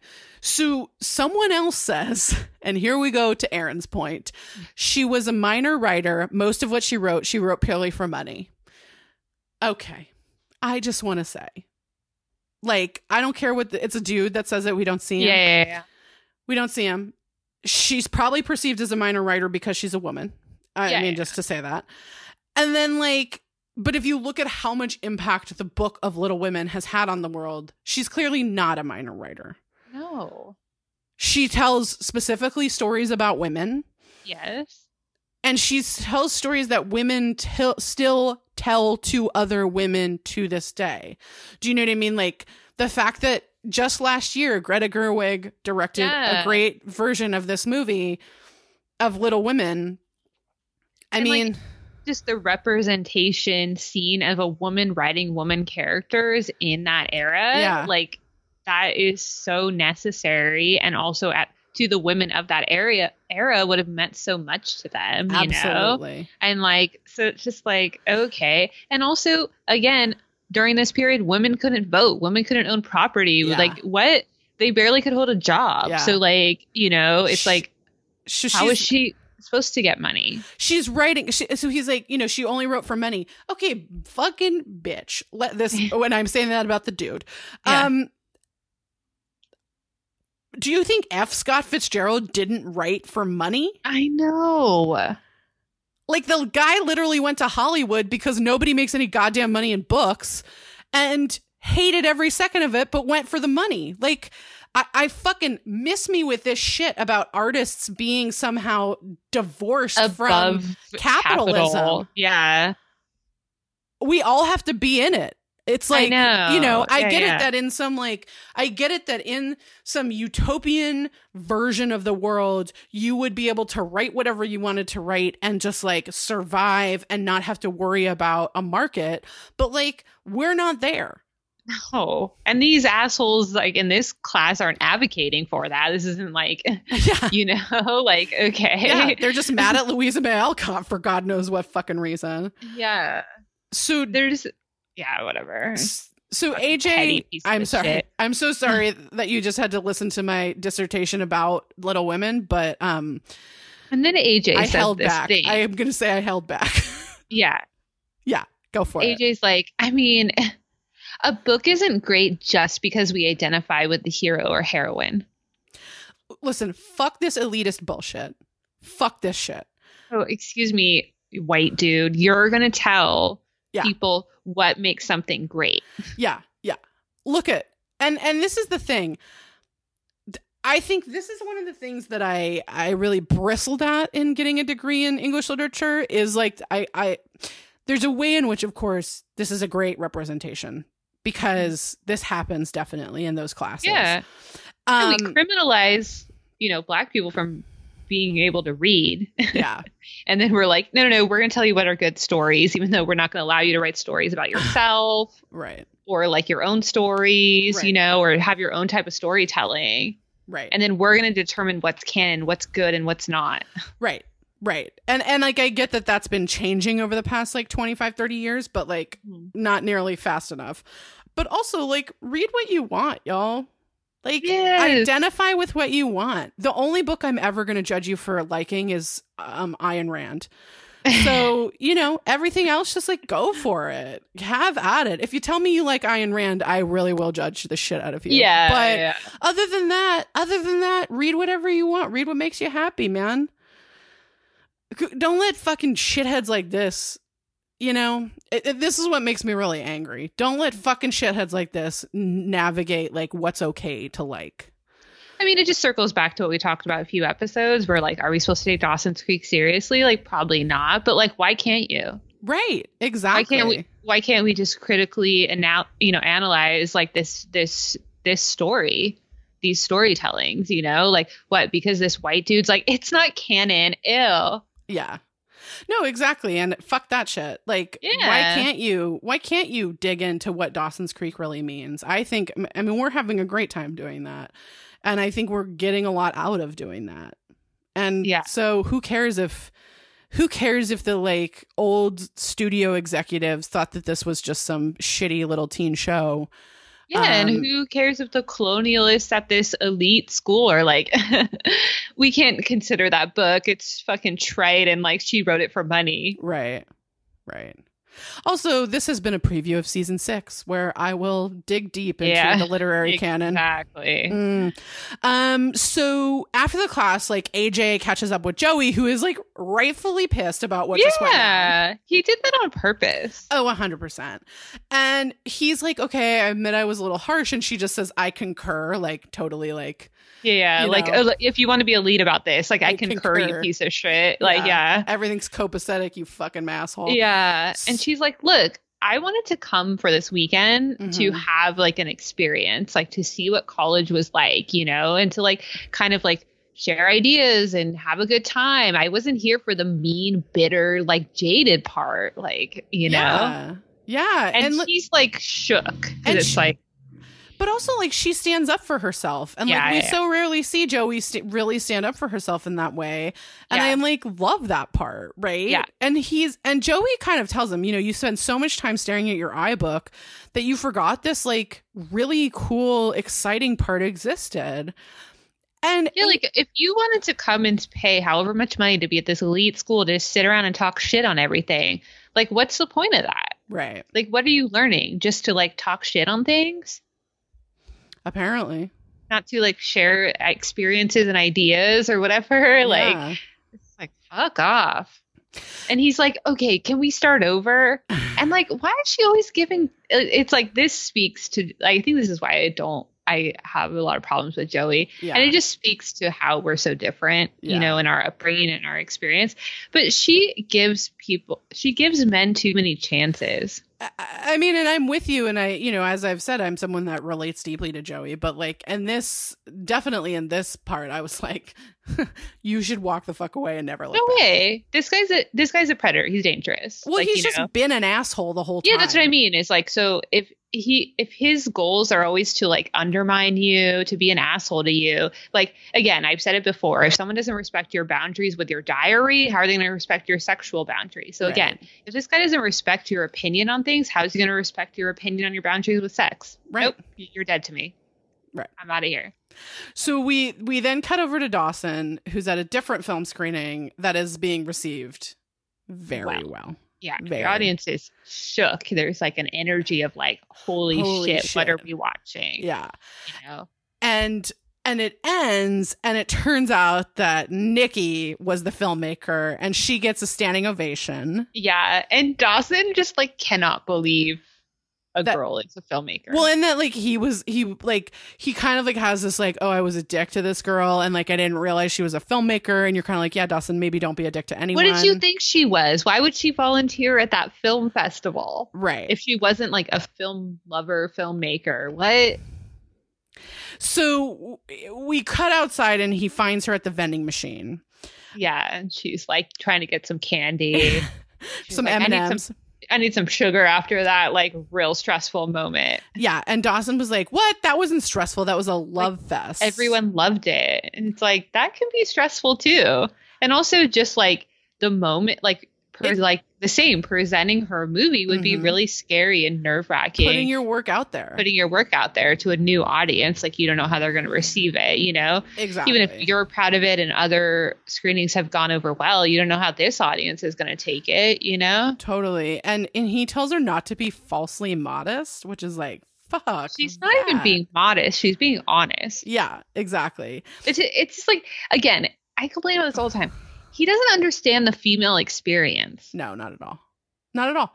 And because she says, like, you know, hey, hey, hey, now if it had been the other way around, I would have really enjoyed your success. Yeah. And then Dawson's like, so you, what? You're not only a better filmmaker, you're also a better person than me. And I'm like, yeah, I mean, Yeah. it's Yeah. pretty spot on assessment. Yeah. And she's like, okay, be honest with me. Give me your honest opinion. Like Yeah. I want to hear it. Like I love collaborators. She's like, I want to hear your constructive criticism. And Dawson's like very robotic and is like, you know, well, it was technically accomplished.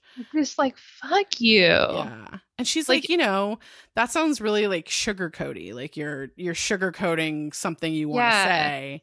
And it's like you realize in this moment, like Joey, she told AJ, like, I wanted to come here and like talk about books or like hear people like say these really insane smart things and like feel like I'm always the smart girl. I wanted to feel my tribe, you know? I wanted Yeah, yeah. to meet people. yeah. And you kind of had initially thought that's what Dawson wanted. He's going to go to this film festival. He was going to network with other filmmakers, meet other people like him, you Mhm, know? mhm. And like that's not what he wanted. He was there. He thought he was going to get like praise and adoration on him. And Yeah. when someone opens the door to be like, "Hey, we're here to collaborate to meet our tribe," he's like, mm, Nope, that's not what I'm looking "No, for. No, that's not what for me." You know? Right, because he kind of throws back what she said to him about his movie that it's derivative, derivative and unclear. Like he kind of throws that back at her, Yeah. and I'm kind of like Dawson. Like this is about Nikki right now. It is not about you. Yeah. And, And, she does like let up, and she's like, "Okay, maybe I was a little bit harsh." Like you know, like okay, Yeah. like and like again.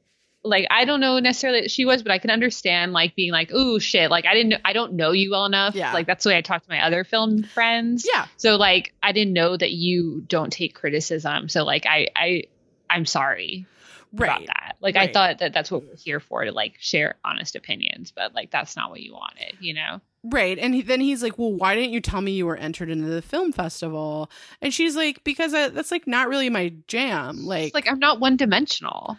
yeah. And, And also like why did she why did he she have to? I don't understand why that's such a sticking point to him. I know. Well, like, and it's it's almost like he he knows that he fucked up by not taking her seriously. Now that he knows that she has a film in the film festival, and so he's like, "Well, why didn't you tell me that?" So I like didn't act like an asshole. And it's like you could just Yeah. not like act like an asshole, Yeah. no matter who she is. Because like whether a filmmaker likes your movie or a film lover likes your movie, as a filmmaker, you want them both to. Right. You want your audience to like it Yeah. and you want your peers to like it. absolutely. And, And- the, the opinions don't necessarily matter more than one or the other, you know? Totally, totally. And like uh, my thing is like Nikki, I wish Nikki just walked away right now. I wish Nikki walked away right now to a show with better people on it that I would have watched the hell out of. Um, but she does not. Instead, he tells her that like she really knocked him dead. So congratulations. And then he walks away. He's kind of a dick. Yeah. Yeah. So we go over to Andie. Mm. Again, it's like what you're saying, because this episode, it's all about like kid them finding their tribe and she just like finds an old lady secretary which is amazing woman but like Right. you kind of wish that she had been able to meet other people like her Absolutely. I, I, I think that's a great I think that's a great note um and a great point because like she and Fran are having coffee and she's like you know I'm going to write about my mom for my application ens- essay. And like Fran's like yeah like you should. It, it might help you. And Andie tells this like really dark story about Mhm. the first time she saw when her mom was like having a breakdown had lost it. Yeah. And she's like you know I found her sitting in this like in the water in a creek. And like I she didn't know where to go or what to do. She'll never forget that image. And like so just wanted to say from my own personal experience like Trauma. I have watched my mother struggle with her mental health. Um, like I really get that. There are things about when my mom was like in really the depths of her depression and like and had a psychotic break. Like there are things that I won't ever forget. Um Yeah. and and like I think that's really honest and I I like that this it was acknowledged. You know, that like Andie's been through this hard thing and like and like that stuff stays with you and it doesn't yeah like it doesn't ruin- seen a lot of things and like they were her mom and like yeah. ooh, yeah and it doesn't ruin you and it doesn't wreck everything for you but it just like it stays with you and it's like something that's there and it's something that you have experienced and that like really you know it affects you um and so like i feel like there are these moments like this moment where they they really find andie's character for a second. Hmm and it's Yeah. like why is this only here for just this second? Like you it's like you've you've come to this like kind of interesting spot with andie and yet you can't like stay there. You can't stay in that interesting Yeah. moment. Yeah. Because fran then like lays this dose of truth on andie. She says number one yeah. So let me give you advice always wear sensible shoes if your feet are killing you you can't think straight good advice solid solid advice really solid And number two, let yourself off the hook over th- for things over which you have no control. Yeah. which is also great advice. And and Nice, yeah. Fran's, like, you know, just because your mother couldn't ca- get past your brother's death doesn't mean you have to beat yourself up because you did. Yeah. And And it's like it's like again, like you're saying, like they why does it have to be this like one-off lady? Why couldn't it this be her therapist? well, yeah, because like I wanted to say about the character of Fran, like, so Marla Gibbs is a great actress, you know, um, and she's great at this character, and like, this character is not a trait. It's not trait. She's just she's not some like one-dimensional person that's just there to be a foil for Andie in this episode. Like, she's a full three-dimensional character. We really seem to get a sense of her. Yeah. Right. But this is a wise black woman imparting wisdom onto a young white woman. I know. and so so there's this there's this like sort of battle within For free. Like it's not like like if it was her therapist, it would it would be more like yeah. earned or you know whatever, but like and and so that's why I'm really curious about the writer of this episode because like there's a part of me that's like was the writer of this episode a black woman who was pushing the boundaries of like how to tell this story within the framework she was given for this episode mhm. or was it something else was it you know something more what we normally see which is like white people white writing black people as the wise sidekick that gets you know pushed aside when they've given their wisdom and that's quite enough. Thank you. Mhm. and so like I, I so it's like you know we talk about how this show pushed things forward and i think that there are certain ways in which it did and certain things ways in which i think it didn't right? And and this is kind of like it's kind of in this nebulous middle where i'm like maybe it did but maybe it didn't. Right. you know it's hard to tell I know. so It's interesting. I mean, I think it's. I- love the character of Fran, and I think like God Yeah. for someone who's on the screen for like maybe five minutes total, or you know, yeah, yeah, whatever. She gets a mention in our book. yeah, she does. She does get maybe more than one. Yeah.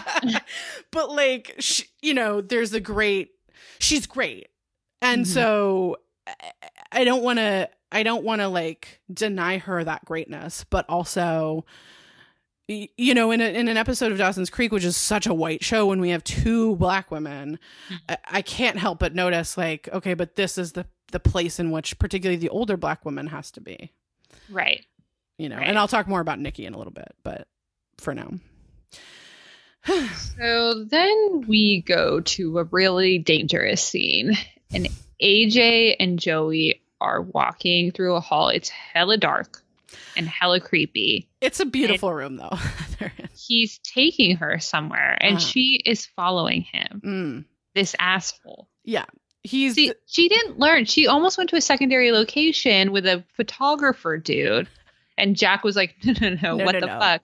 And she's doing this again. This guy's a fucking asshole to her. He's been Yeah. nothing but mean to her since the moment she met him. yeah And she's going into a dark room with him. yeah yeah they're in this like wood paneled like stained glass windowed big room it looks very library like and then he opens this door um, yes, that he has a to key take for her into a door that has a key that you you know like Yeah. a, that could be locked.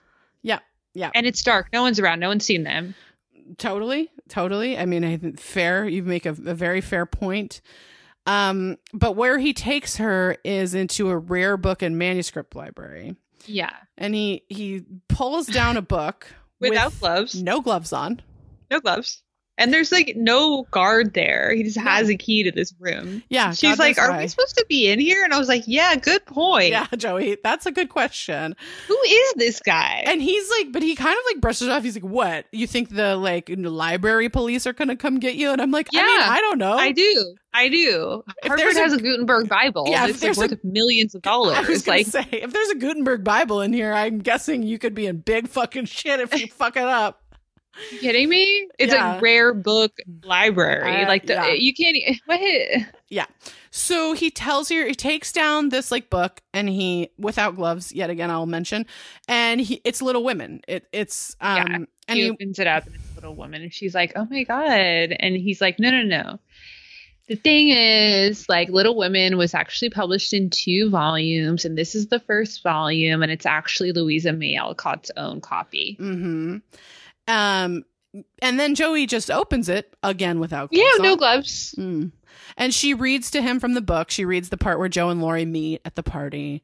Yeah. And she tells AJ that it was her mom's favorite book and that she used to read it to Joey. And it's why she's named Josephine. Yeah.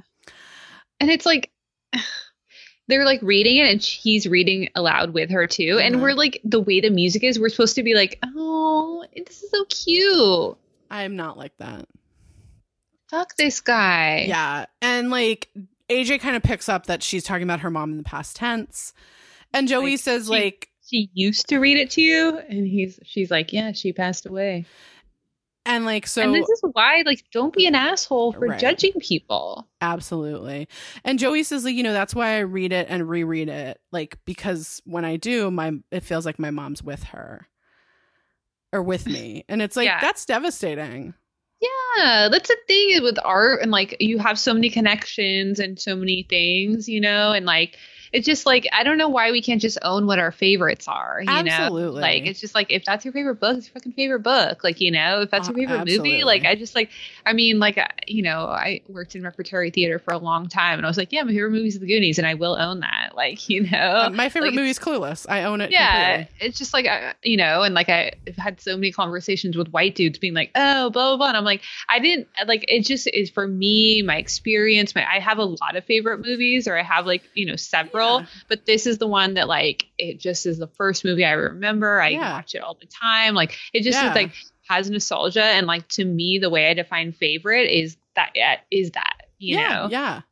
You might define favorite as the 400 blows and like more power to you, but like yeah, like what fine. the word favorite means to you is different, whether it means nostalgia and like, you know, Yeah. a memory of your childhood or not. Like, Totally. You know? And let me amend what I said. If your mom read you Ayn Rand, I'm so sorry. And you Yeah. know, I'll give that one to you. Yeah. I'll give it to you. um, just Ooh. don't just don't use it to pass legislation that uh, Ah. is fucking stupid. Um, so funny because so- my brother's always wanted to be I an know. architect, and when we graduated from high school, he received the fountainhead for four different people. Which tells you a lot about my parents. yeah, Mm, yeah. Like, thanks. Thanks, everyone. Um, so Joey then asks AJ what his favorite book is, and she suggests it's a tome by Herodotus. And I just want to say that joke feels really dated because I feel like now the joke would be Infinite Jest by David Foster Wallace. Yeah. And I want to just admit here yeah. Finally. finally that um, my roller derby name was Infinite Pest. Um, uh, hence my Twitter handle, which you guys might know is Pesty1079. That's my that was my roller derby name and number. Um, but I feel like now David Foster Wallace is like how we how we like Yeah, weed out the douchebags. Yeah. Particularly Infinite Jest. Yeah. Yeah. Yeah. Yeah. If your favorite book is considered The Lobster, different story. so AJ tells her then that his favorite book is The Lion, the Witch, and the Wardrobe. yeah. And Joey's like, well, that sounds rather infantile. And he's like, yeah, but like like all the best things in life, it's simple, sweet, and magical. Yeah. I mean, See, this is the thing is like, well, then why were you such an asshole? right, right. If he totally understood where she was coming from.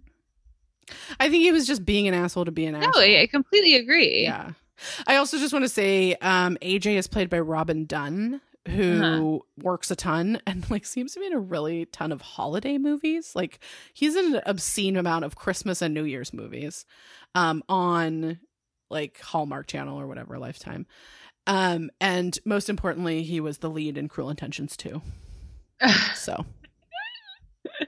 Incredible. there you are. Um so then we cut to Jack who walks into a gay club that is Yeah. fucking hopping. And look, Jack got on a bus in the middle of the daylight. And I know, and he goes to a nightclub where there's like, but there's also like uh, dudes in like Izods, you know? Yeah, it's a very it's it's not a gay club that I've ever seen before. No. Um it's very odd. And look, I want to say going to a gay bar for the first time as a newly out gay person. I get it. That is an experience. Um, yeah, and you're like, it's cool because Joey's finding trying to find her tribe, and that's what Jack's doing. You know, right, right. And so Jack, like, but he's very nervous, and I, He's I get super too. nervous, of course, of course, you know, and he just is like looking around, like, okay, okay, and he just like he walks up to the bar, and Yeah. you're like, does he have a fake ID? How's this working? Okay, Yeah. Mhm. anyways, go with it, go with it, And and then a this guy. creep comes up to him. Okay, wait. So I was wondering. I I was like getting a little bit of creepy vibes, then but then was also like, I don't know. This guy is just hitting on the guy he thinks is cute. Well, Okay, let's He- get into it. Tell tell us. Tell us what he like does. at first he comes up and you're like, okay, fine, whatever. It's just like a guy like, like, cute. like, oh, you're cute. I'm Can I buy you like, you know, whatever. Yeah. Yeah. Initial reaction, you're like, okay, whatever. Yeah. Just a dude. And he's like, oh, you look like you couldn't handle more than a beer. Let make that too. And he orders him a beer, which is like. You know that's what happens at bars, you know. And Jack, but Jack is really uncomfortable, Yeah. and so then this is the guy becomes creepy, you know. And he's like, "I take it back. You're not cute. Like, you know, you're whatever um like i'm just here and like you know what like why don't we go to a secondary location and just like talk Yeah, like that part is definitely like a little creepy. Like I couldn't tell if the guy was tr- just trying to be nice, like kind of got that like Jack was new to this and was like, "Oh, okay, I've come on too strong." The actor's choice is a uh, creep yeah I, I, hear you. Like I, I couldn't. I was kind of like going back and forth on how I felt about it because I was like, okay, wait, is it just that he's like coming on too strong, you know, or is it that he's actually like being? yeah it's just like creep? you know I, it's just not earned after two sentences to be like hey why don't we go somewhere more quiet like No, we can just talk like you know there's no nice way to say that there's no yeah, yeah, yeah. No, you good can way fair, to put fair. that you know i mean it, it's just like no Fair. So Jack, like, as the guy turns to grab his beer, fucking runs Jack out of the bar. fucking runs away because he knows he knows Jack does not go to a secondary location. Yeah, Good never- for him. He needs to know this too. Yeah. You know? Never follow a hippie to a second location. Yeah. Yeah. Um. So then we go to the awards at the film festival, where um Nikki does not win the award for her movie. Yeah, they call the second place and the first place she kind of gets all like, it's Oh. gonna be me. And then they just call some dude.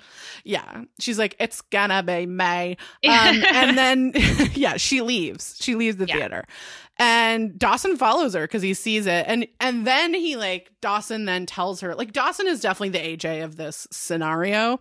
Yeah. because he tells her like you were robbed, and he's like, you know, I saw every movie at this festival, and yours was the best, hands down. And then he just starts gushing over her movie. yeah. And yeah, he he's nice to her, but she's like pissed. She's upset, you Yeah. know. And he just doesn't understand the experience of women, but especially black women. Well, right. And she's because he says, like, you know, what you learned, what I learned is that, like, Yeah, because then know- he mansplains to her. yeah, he does. He says, like, what I learned is that, like, you know, maybe I'm not like, I need to, like, dig deeper and reveal more of myself and, like, in my work. And he's and like, then he says, What you learned. Yeah. What you learned. Yeah, Let me tell you what you learned, yeah, say it. black woman. He says that that festivals don't necessarily reward the people that are the most meritorious. And I'm like, do you think you need to tell any woman that, black- but particularly a black woman that that meritocracy is fucking bullshit? meritocracy doesn't exist. Oh boy, it's it's a lot. She and then she admits like she's like, look, I just wanted to win. Yeah. like that that that's what I wanted. I fucking love her for saying know? that. I know. I feel like that's such Like- a like. I- It's amazing that they let a woman say that.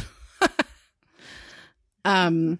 Well, you know, she's driven. Oh, she's right. calculating. Right, right, right.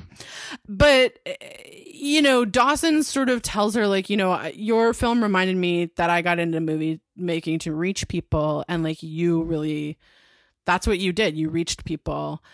And she kind of like comes around and is like, okay, well, did you really like my movie? And he's like, yeah, I fucking really did. And and I mean, my thing is just like these dudes just withholding shit from people. The fact that AJ just withholds any kind of kindness from Joey from the get go. Yeah. The fact that Dawson re- really withholds any kind of kindness from uh for Nikki from the get go. Yeah. That like he he just can't be kind to her. I- I- Yeah. It's that's really hard for me. It's really hard for me to stomach from both of them. Absolutely. And like so then Especially we when they like are peers yeah, and just and like contemporaries and like are going through a, a shared and similar experience. well, you and, know? it's, and it's just like you just met this person. Like, what's the point of being a fucking dick to them the second you meet them? Like, I feel like that's just not whatever. Uh, anyway, so we cut to the train station the next day. Yeah. And Dawson and Andie are walking into the train station together and like kind of They're so debriefing. cute. Why don't they hang out more? I know. Debriefing each other on their weekends. Although Andie's outfit is fucking heinous.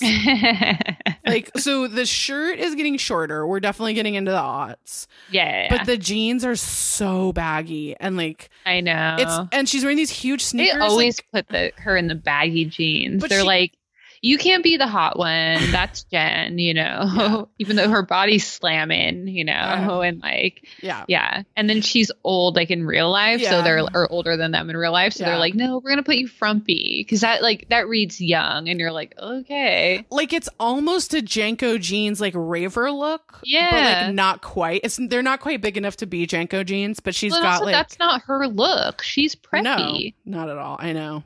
Anyway, so so Andie tells Dawson that she had this like chance encounter that yielded clarity. Yeah. And Dawson's like, "Oh, I also kind of got what I came for in the most unexpected way." And I just I have I have a little thing right here, Uh-huh. which is that these are the two most privileged characters yeah. uh, that are teenagers on the show. Yeah. Yeah. And both of these characters were just dealt real honest truths Mhm. by black women Yeah. um and you know they're the most privileged of all of their friends and like i don't know that i have a ton to say about it other than like let's point out that fucked up power dynamic that like Yeah. these two are the ones that are like And also, this. they walked away from that being like, wow, that was really amazing. And you're like, yeah, yeah, yes.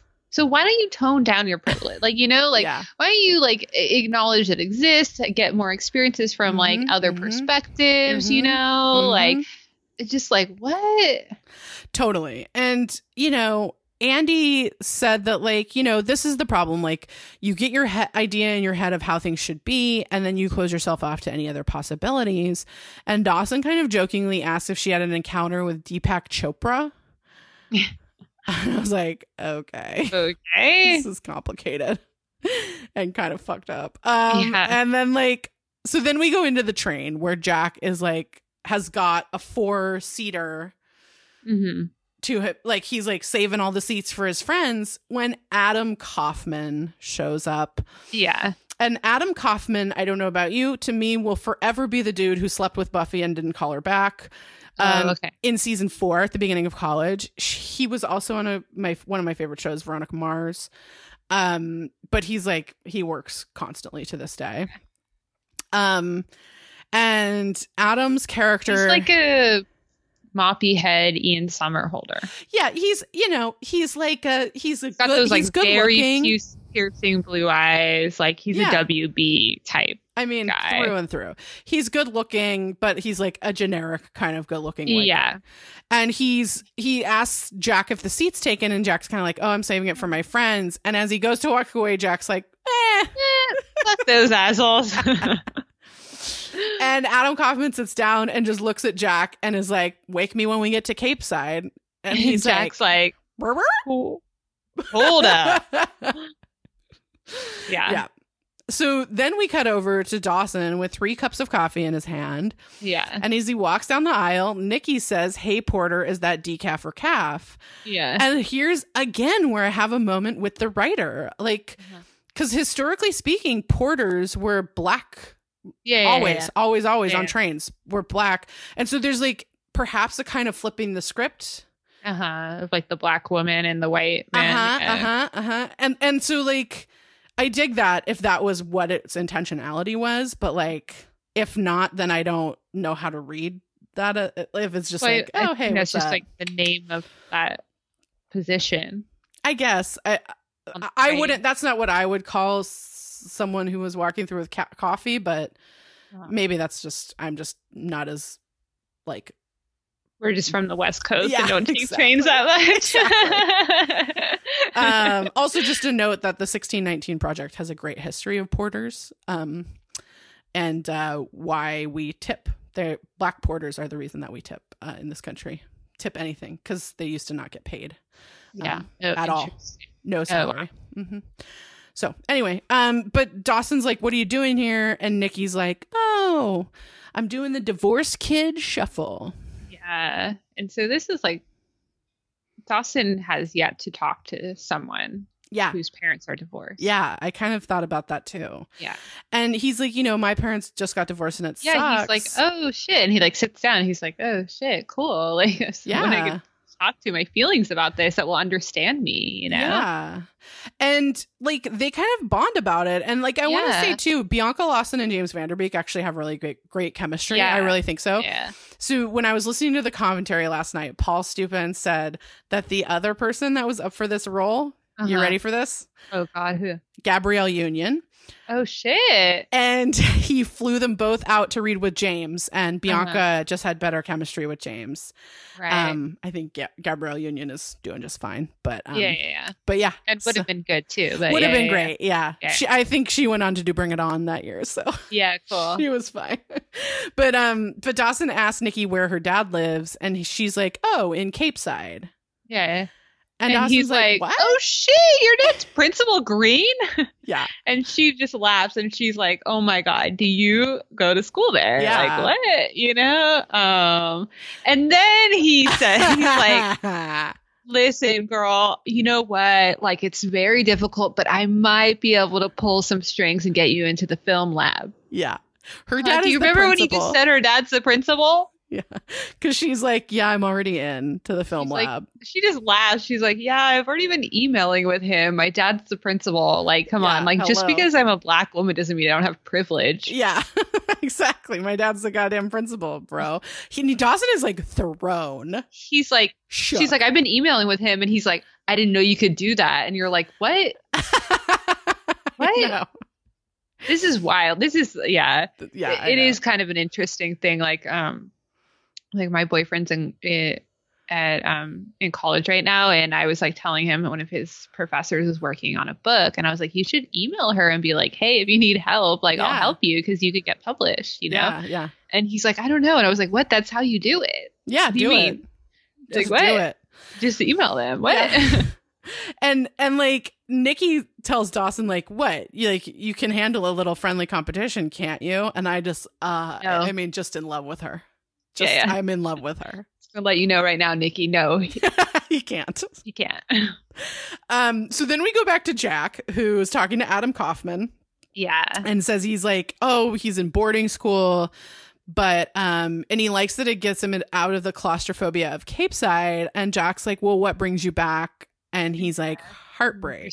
Broken heart, you know, and he's like, and she, Jack's like, oh, long relationship, and he's like, yeah, two years, you know, and like Yeah. the hardest part is that like I have to see him all around campus, yeah and, Jack's like. Wait, are you telling me it's no longer Capeside gay population me? It's yeah, yeah. He's like it's like record scratch. Yeah. Him? Him?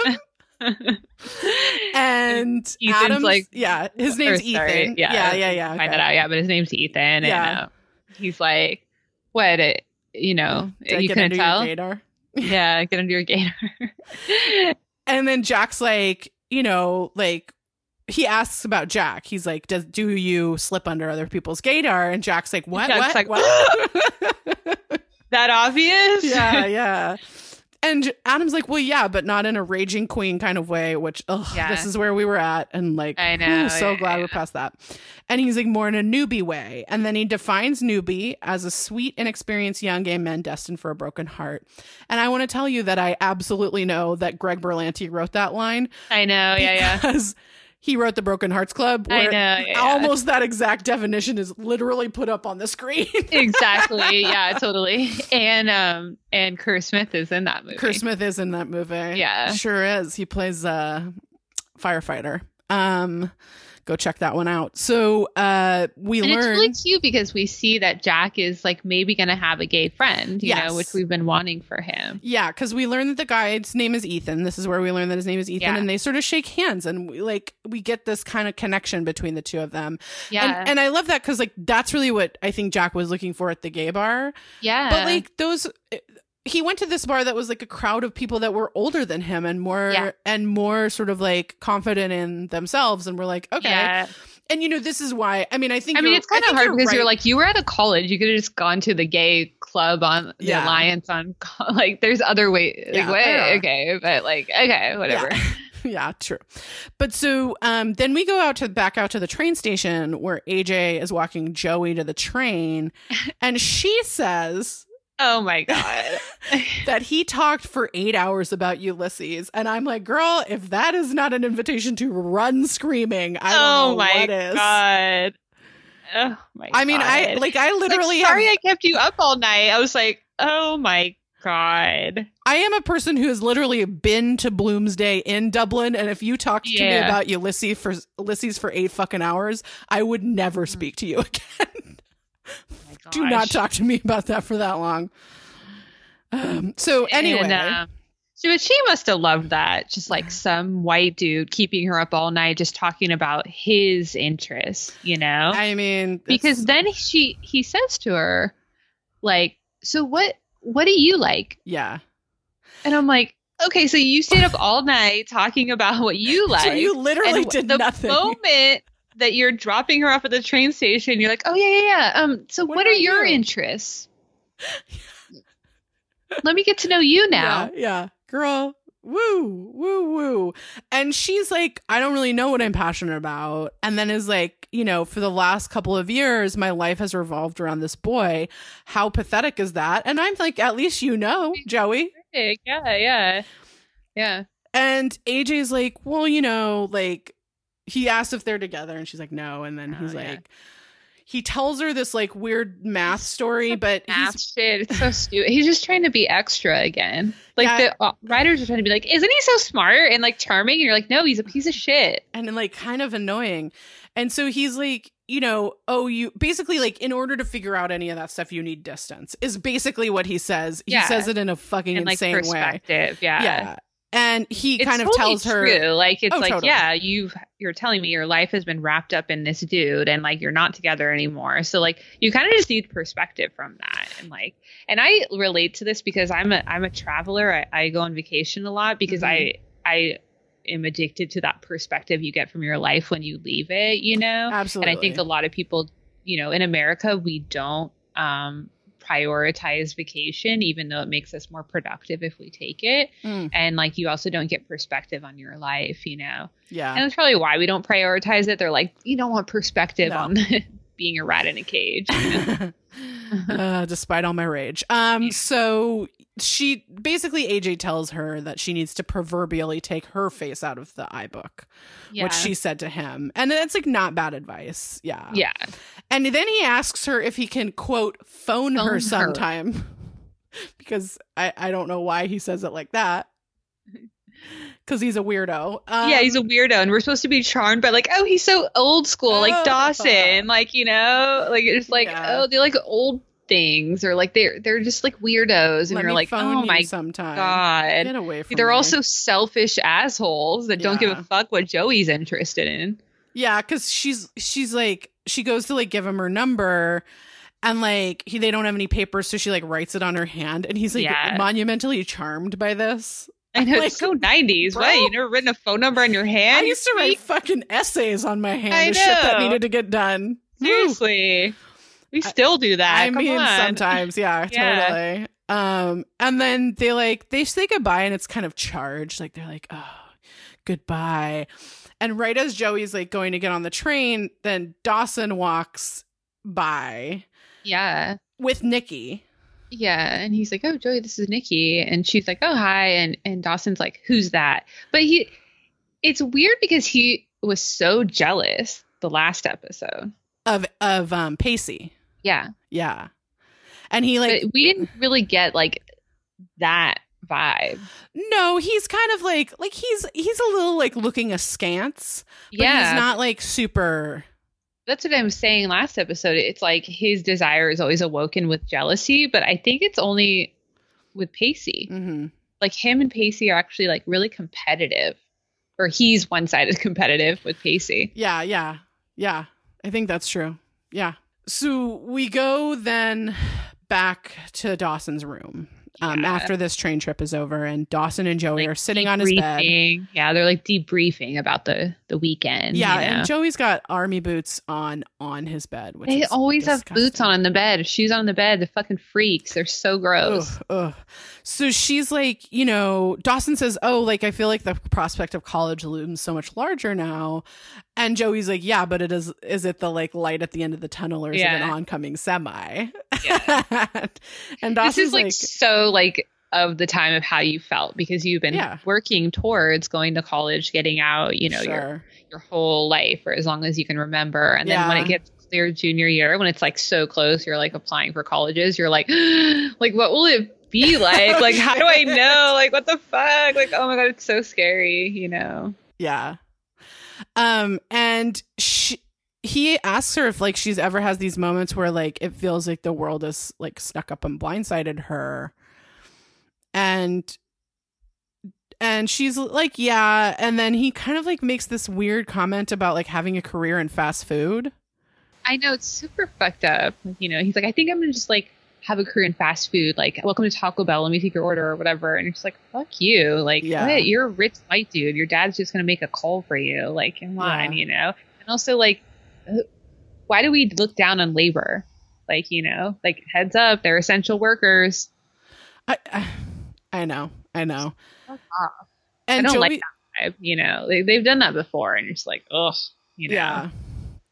yeah, Um, and you know, and Joey's just kind of like, look, dude, like not everything is about winning. yeah, It's like a fucking process, you know? yeah, And like, it, it's kind of interesting, you know, like I've talked about it before when like people have been like, you know, Rob was like, other girls would kill to, you know, date me. And like even the the homecoming queen of like other girls would kill to be homecoming queen. And you're like, eh, yeah, but I don't want that right. like not everything's about winning just because like it's desirable by other people doesn't mean it's desirable by me and therefore why should i take something i don't want especially take something from what other people might want you know yeah, so like it's not about winning it's like life isn't a competition it's a fucking journey Yeah, yeah. And like, cause, you know, joy's like, you just got to find the joy and love in the process. Like, it's, it's not about, you know, like you said, it's not about winning.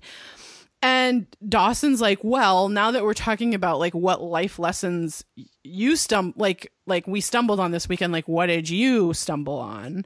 yeah And, and she's sh- kind of like for me college has always been about getting out but now i'm realizing like i actually might find my tribe like i might find people that are fine being smart yeah, and like don't feel embarrassed by it right. And, and Dawson's like, well, like that confirms that like my suspicions are true that you're a really big geek. And I'm like, I yeah mean, he yeah. just talks down on her dreams yeah.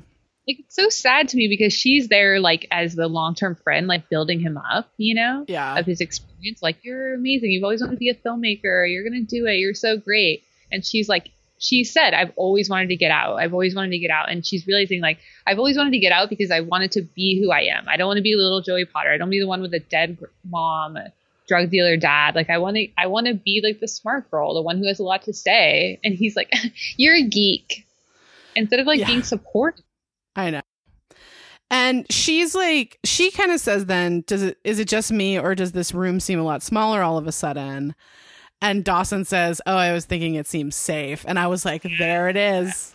I know because moving forward and growing is what she wants. Yeah. And like staying safe and comfortable and with the status quo is what he wants. Yeah.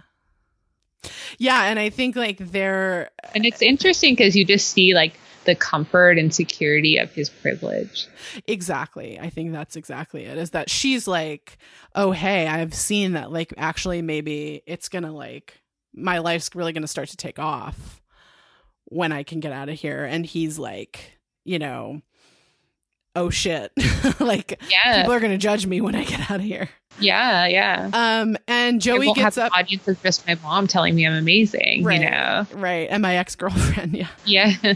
And Joey gets up and goes out the window and sort of is like, bye, Dawson. And like, just kind of gets, goes out into the night. totally. Yeah.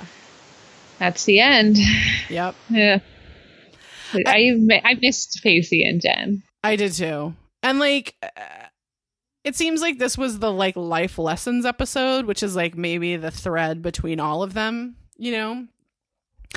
But I don't know. I don't think this Just is like about like okay, well you you've had you know your childhood and like now that you're starting to grow and like come to the phase where you're going to like you know go to college, find your tribe, actually like find people who are your friends that have things in common with you, not just like your parents bought houses in the same neighborhood, Mhm. you know. Mhm. Um and like what does that look like for you, you know? yeah, definitely.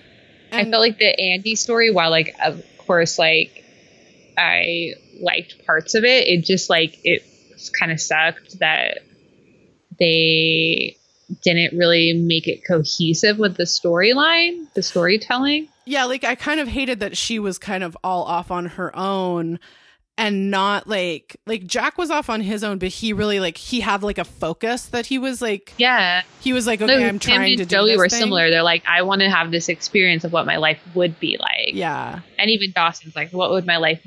I want to know what my life would be like as a filmmaker. Yeah. And Andie's just like, you know, like her. It's not that he didn't like the story; it just didn't really fit. Right.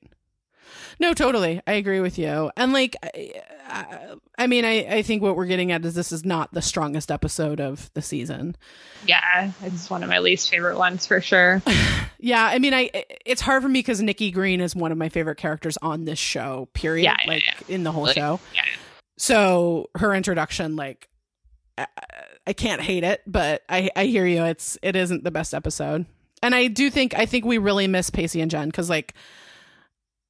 Just their presence and their sort of like, I mean, both of them are the ones that sort of bring the lightness and the humor a lot of the times, even though they're also the ones that sometimes bring the darkness and the Yeah, yeah. the drama. Well, they're just the best actors on the show, and you know, they, they just bring a lot to the screen whenever they're on it. So Yeah. you definitely feel them missed to have both the strongest actors gone from the same episode. yeah, yeah. But- I mean, I'm guessing they were on other projects, but Yeah, of course, there had to be a reason for it. But yeah. so, who are you rooting for? I'm rooting for Jack. I'm rooting for Jack. Uh, yeah. I'm rooting for I mean, I'm rooting for Joey. Like I want her to be able to get I out. want her to have better boundaries with Ben. I agree. I agree with that. I agree. I with that. just like what you went to like a dark ass room with a dude. Like it turned out fine, but like, Yeah. whew, Yeah. I mean, I'm rooting for Nikki. Nikki. there we are. Yeah. I mean, Andie, it's like I'm rooting for her to like get uh, to sort of get get herself I just wanted to have better storylines and like you know, exactly. Like I feel like I can't even say anything other than like I want to have I want her to have better storylines cuz like I I feel like she's not even behaving like poorly or weirdly or anything. She's just like not really there. yeah. You know? Yeah. She's got like and I just like it was just like a minor storyline, and like her and Dawson have such stuff in common. Like it would have been interesting to see them interact more, you know, or Mhm. like. And she's so positive. Like I feel like she would have brought something better to the table when he was really down. Yeah. And Joe, when Joey sees him, it would have been more interesting to see Andie and Dawson. You know. yeah, yeah. Um, and they could have really like learned from each other, but you know. Yeah. They hate the writers are like we hate Andie, so I don't know. It's super weird. I know. Um Yeah. Great. So for our listener corner, this Mhm. is from Kate. What are your thoughts on about nearly every character on this show having an older love interest? Granted, AJ is only like three or four years older than Joey, Mhm. which isn't as bad as Pacey and Miss Jacobs. But why do you think the writers were so insistent on all the characters dating older people than them? That's such an interesting question, Kate. Think like, about it all the time. Yeah, I mean, I I think because Billy was like old. Yeah, Jen's ex boyfriend. Right, and I think there's this way in which like for so long like just in within the culture we were kind of like uh-huh and then you would date someone older than you. And like not really thinking about how fucked that is like i mean i just was raised differently and my parents were like they were like would always say like well why would that person be interested in someone younger which i do think is a healthy way to explain it as like yeah. no you're the the young person is the victim so no Wait, it's, eh, eh.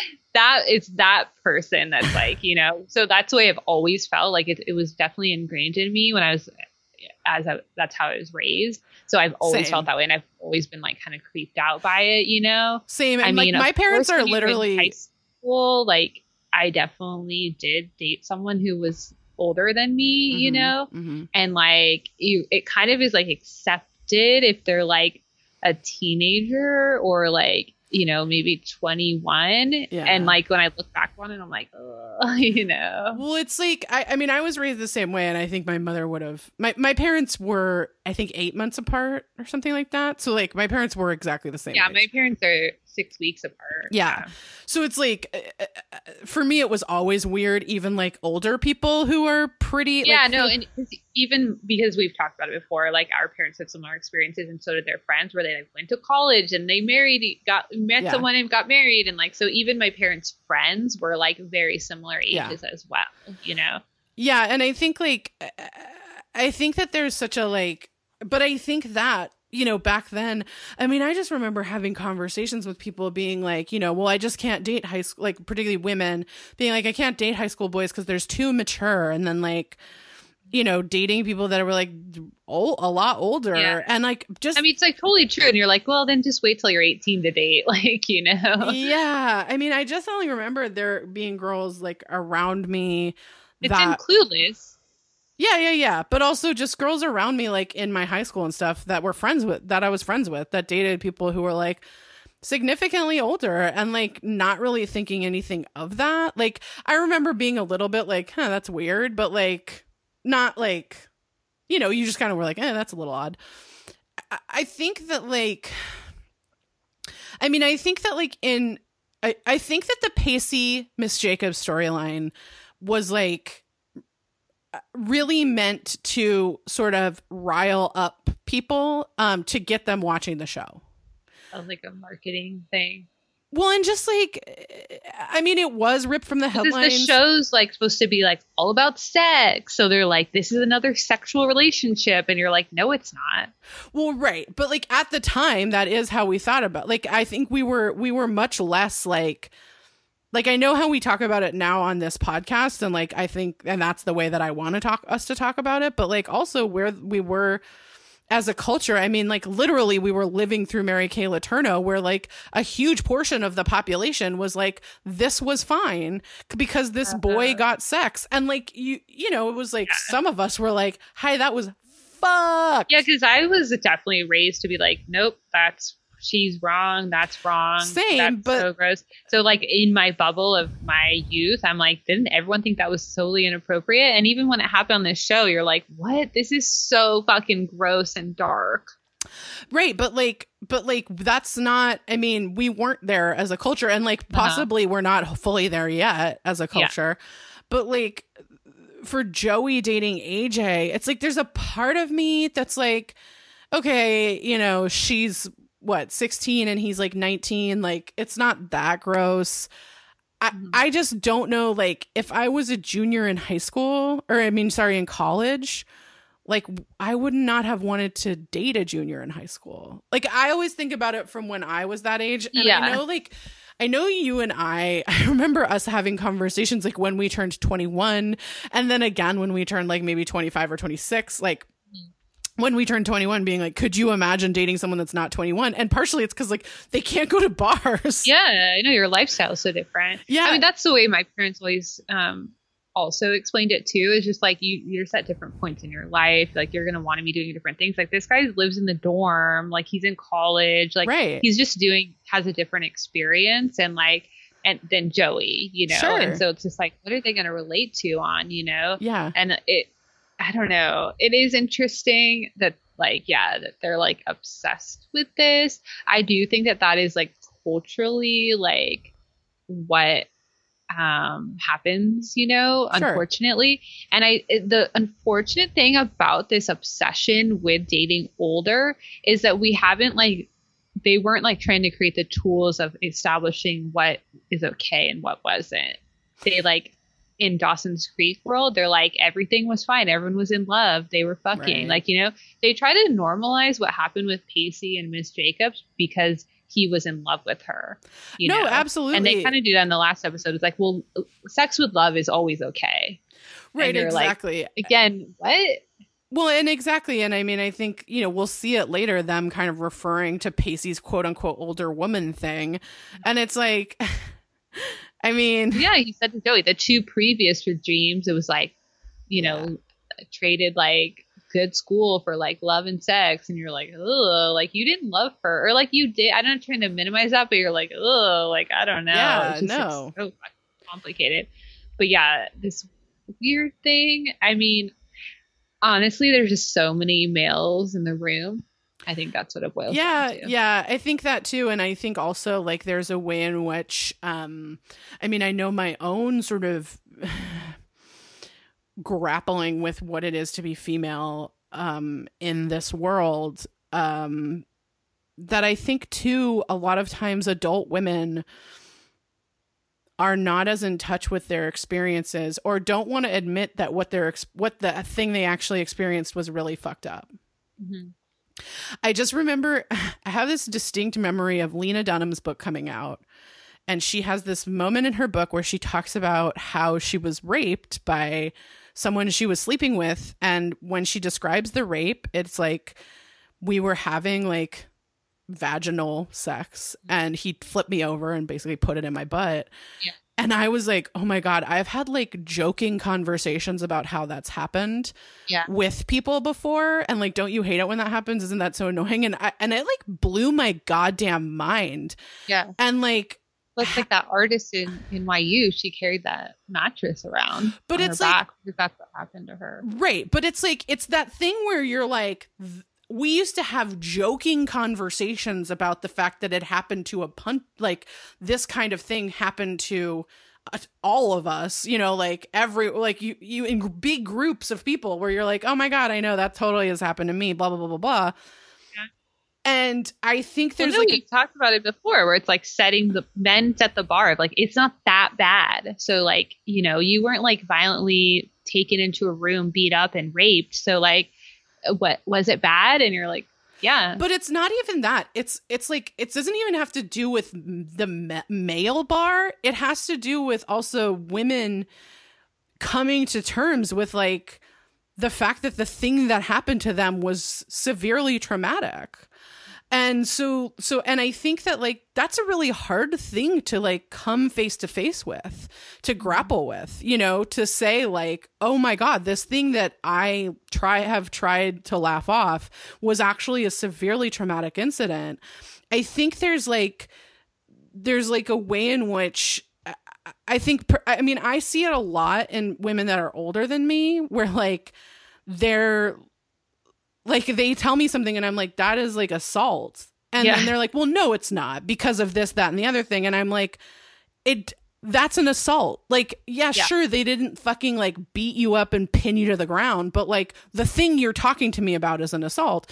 And so so it's like I- think that there's a way in which and I think you said this a couple of weeks ago like we just don't have the language to like be more nuanced about it but I think there's a way in which like that's really hard to come face to face with. And so these women in the writers rooms, you know, they're uh, uh, uh, probably about 10, 15 years older than us. Um and so probably have had a lot of these experiences you know uh, when i think about them being coming of age sort of in the 80s and what that means i mean the Yeah. 90s were kind of traumatic enough in certain ways to come of age in you know the 80s were even more so and like fucking I mean, the like, 70s was what- like a fucking we know what happened to us, so we right and we know like how we've evolved. You know, so we Sure. can only imagine how much worse it was. Like you know, with every year. yeah previous. Yeah, and so I think like I think there's a way in which like you know, there's a sort of writing off of those experiences as not traumatic. And like, look, Joey dating AJ, do I think this is some like insane trauma? It, uh, uh, that like he's like, oh, I want to have your number, and I like like maybe like to call on you, um, or whatever fucking weirdo like anachronism he said. Yeah. Um, you know, do It's I think that's that's not the same thing as Pacey? Age, yeah, it's like, do I think his age is problematic? No, I think him being an asshole is problematic. Sure. You know. Yeah, Um, but on the other hand, though, weird. do I think Billy's age was problematic? Yes, Yeah. I do. I do. Yeah. I do think that was problematic. You know, and that's because you know Jen was younger. or even Vincent, you know the the um, yeah, the yeah, yeah. You know. yeah, Um, so, but yeah, it, it is interesting. And like, again, this show ultimately, they've talked about it from the pilot, is like, how do you have friends, you know, during and after your sexual awakening? Mhm. So they're always trying to establish like what is a healthy sexual relationship or what is like a healthy, you know, romantic relationship. And they've tried all these different ways of highlighting what that could look like. What how about this with like an older like a college kid that's like obviously an immature person, you know? yeah, um, or like how about you know these different experiences um, and just kind of like what would you take away from that you know um, Yeah. and that's kind of what it boils down to Mm. you know yeah. It's a good question. I mean, Mhm. they do seem obsessed with it, but yeah and it's just it's just hard because joey doesn't really have like a, a parent to be there to say like oh what's going on here you know like kind of get that perspective well, and also I get that from a to- storytelling perspective. I mean, you don't like. There's a way in which you're like, okay, want we- a character that's out of town so that like Yeah. if they break up or if it doesn't work out Yeah. they don't have to like ever address it other. again Yeah, Yeah. exactly. Although Cliff, we've never seen Cliff again, and you know, Yeah. presumably he's still. well he to grad school. graduated Oh right, but like, you know, we didn't see him at all in season two, even though Uh-huh. he was technically still going to Capeside High. school year yeah yeah, so I mean, it kind of falls apart, but I could see that being an argument. yeah Yeah. yeah totally all right well thanks for listening um thank you kate for your email Yeah, um you can find us on instagram at twitter at dawson's critique you can email us dawson's critique at gmail.com you can follow my finsta at erin.hensley uh, we want to shout out our boy Killia for writing our theme song. You can find him on Instagram at Go Freaking Crazy. You can pre-order our book. I remember everything: Life Lessons from Dawson's Creek, um, wherever you get your books. And um, we want to recommend Print Bookstore in Portland, Maine. It's a cute little bookstore downtown Portland. Yeah, yeah. My good friends uh, Emily and Josh, shout out, uh, run that bookstore, and they're great, great people.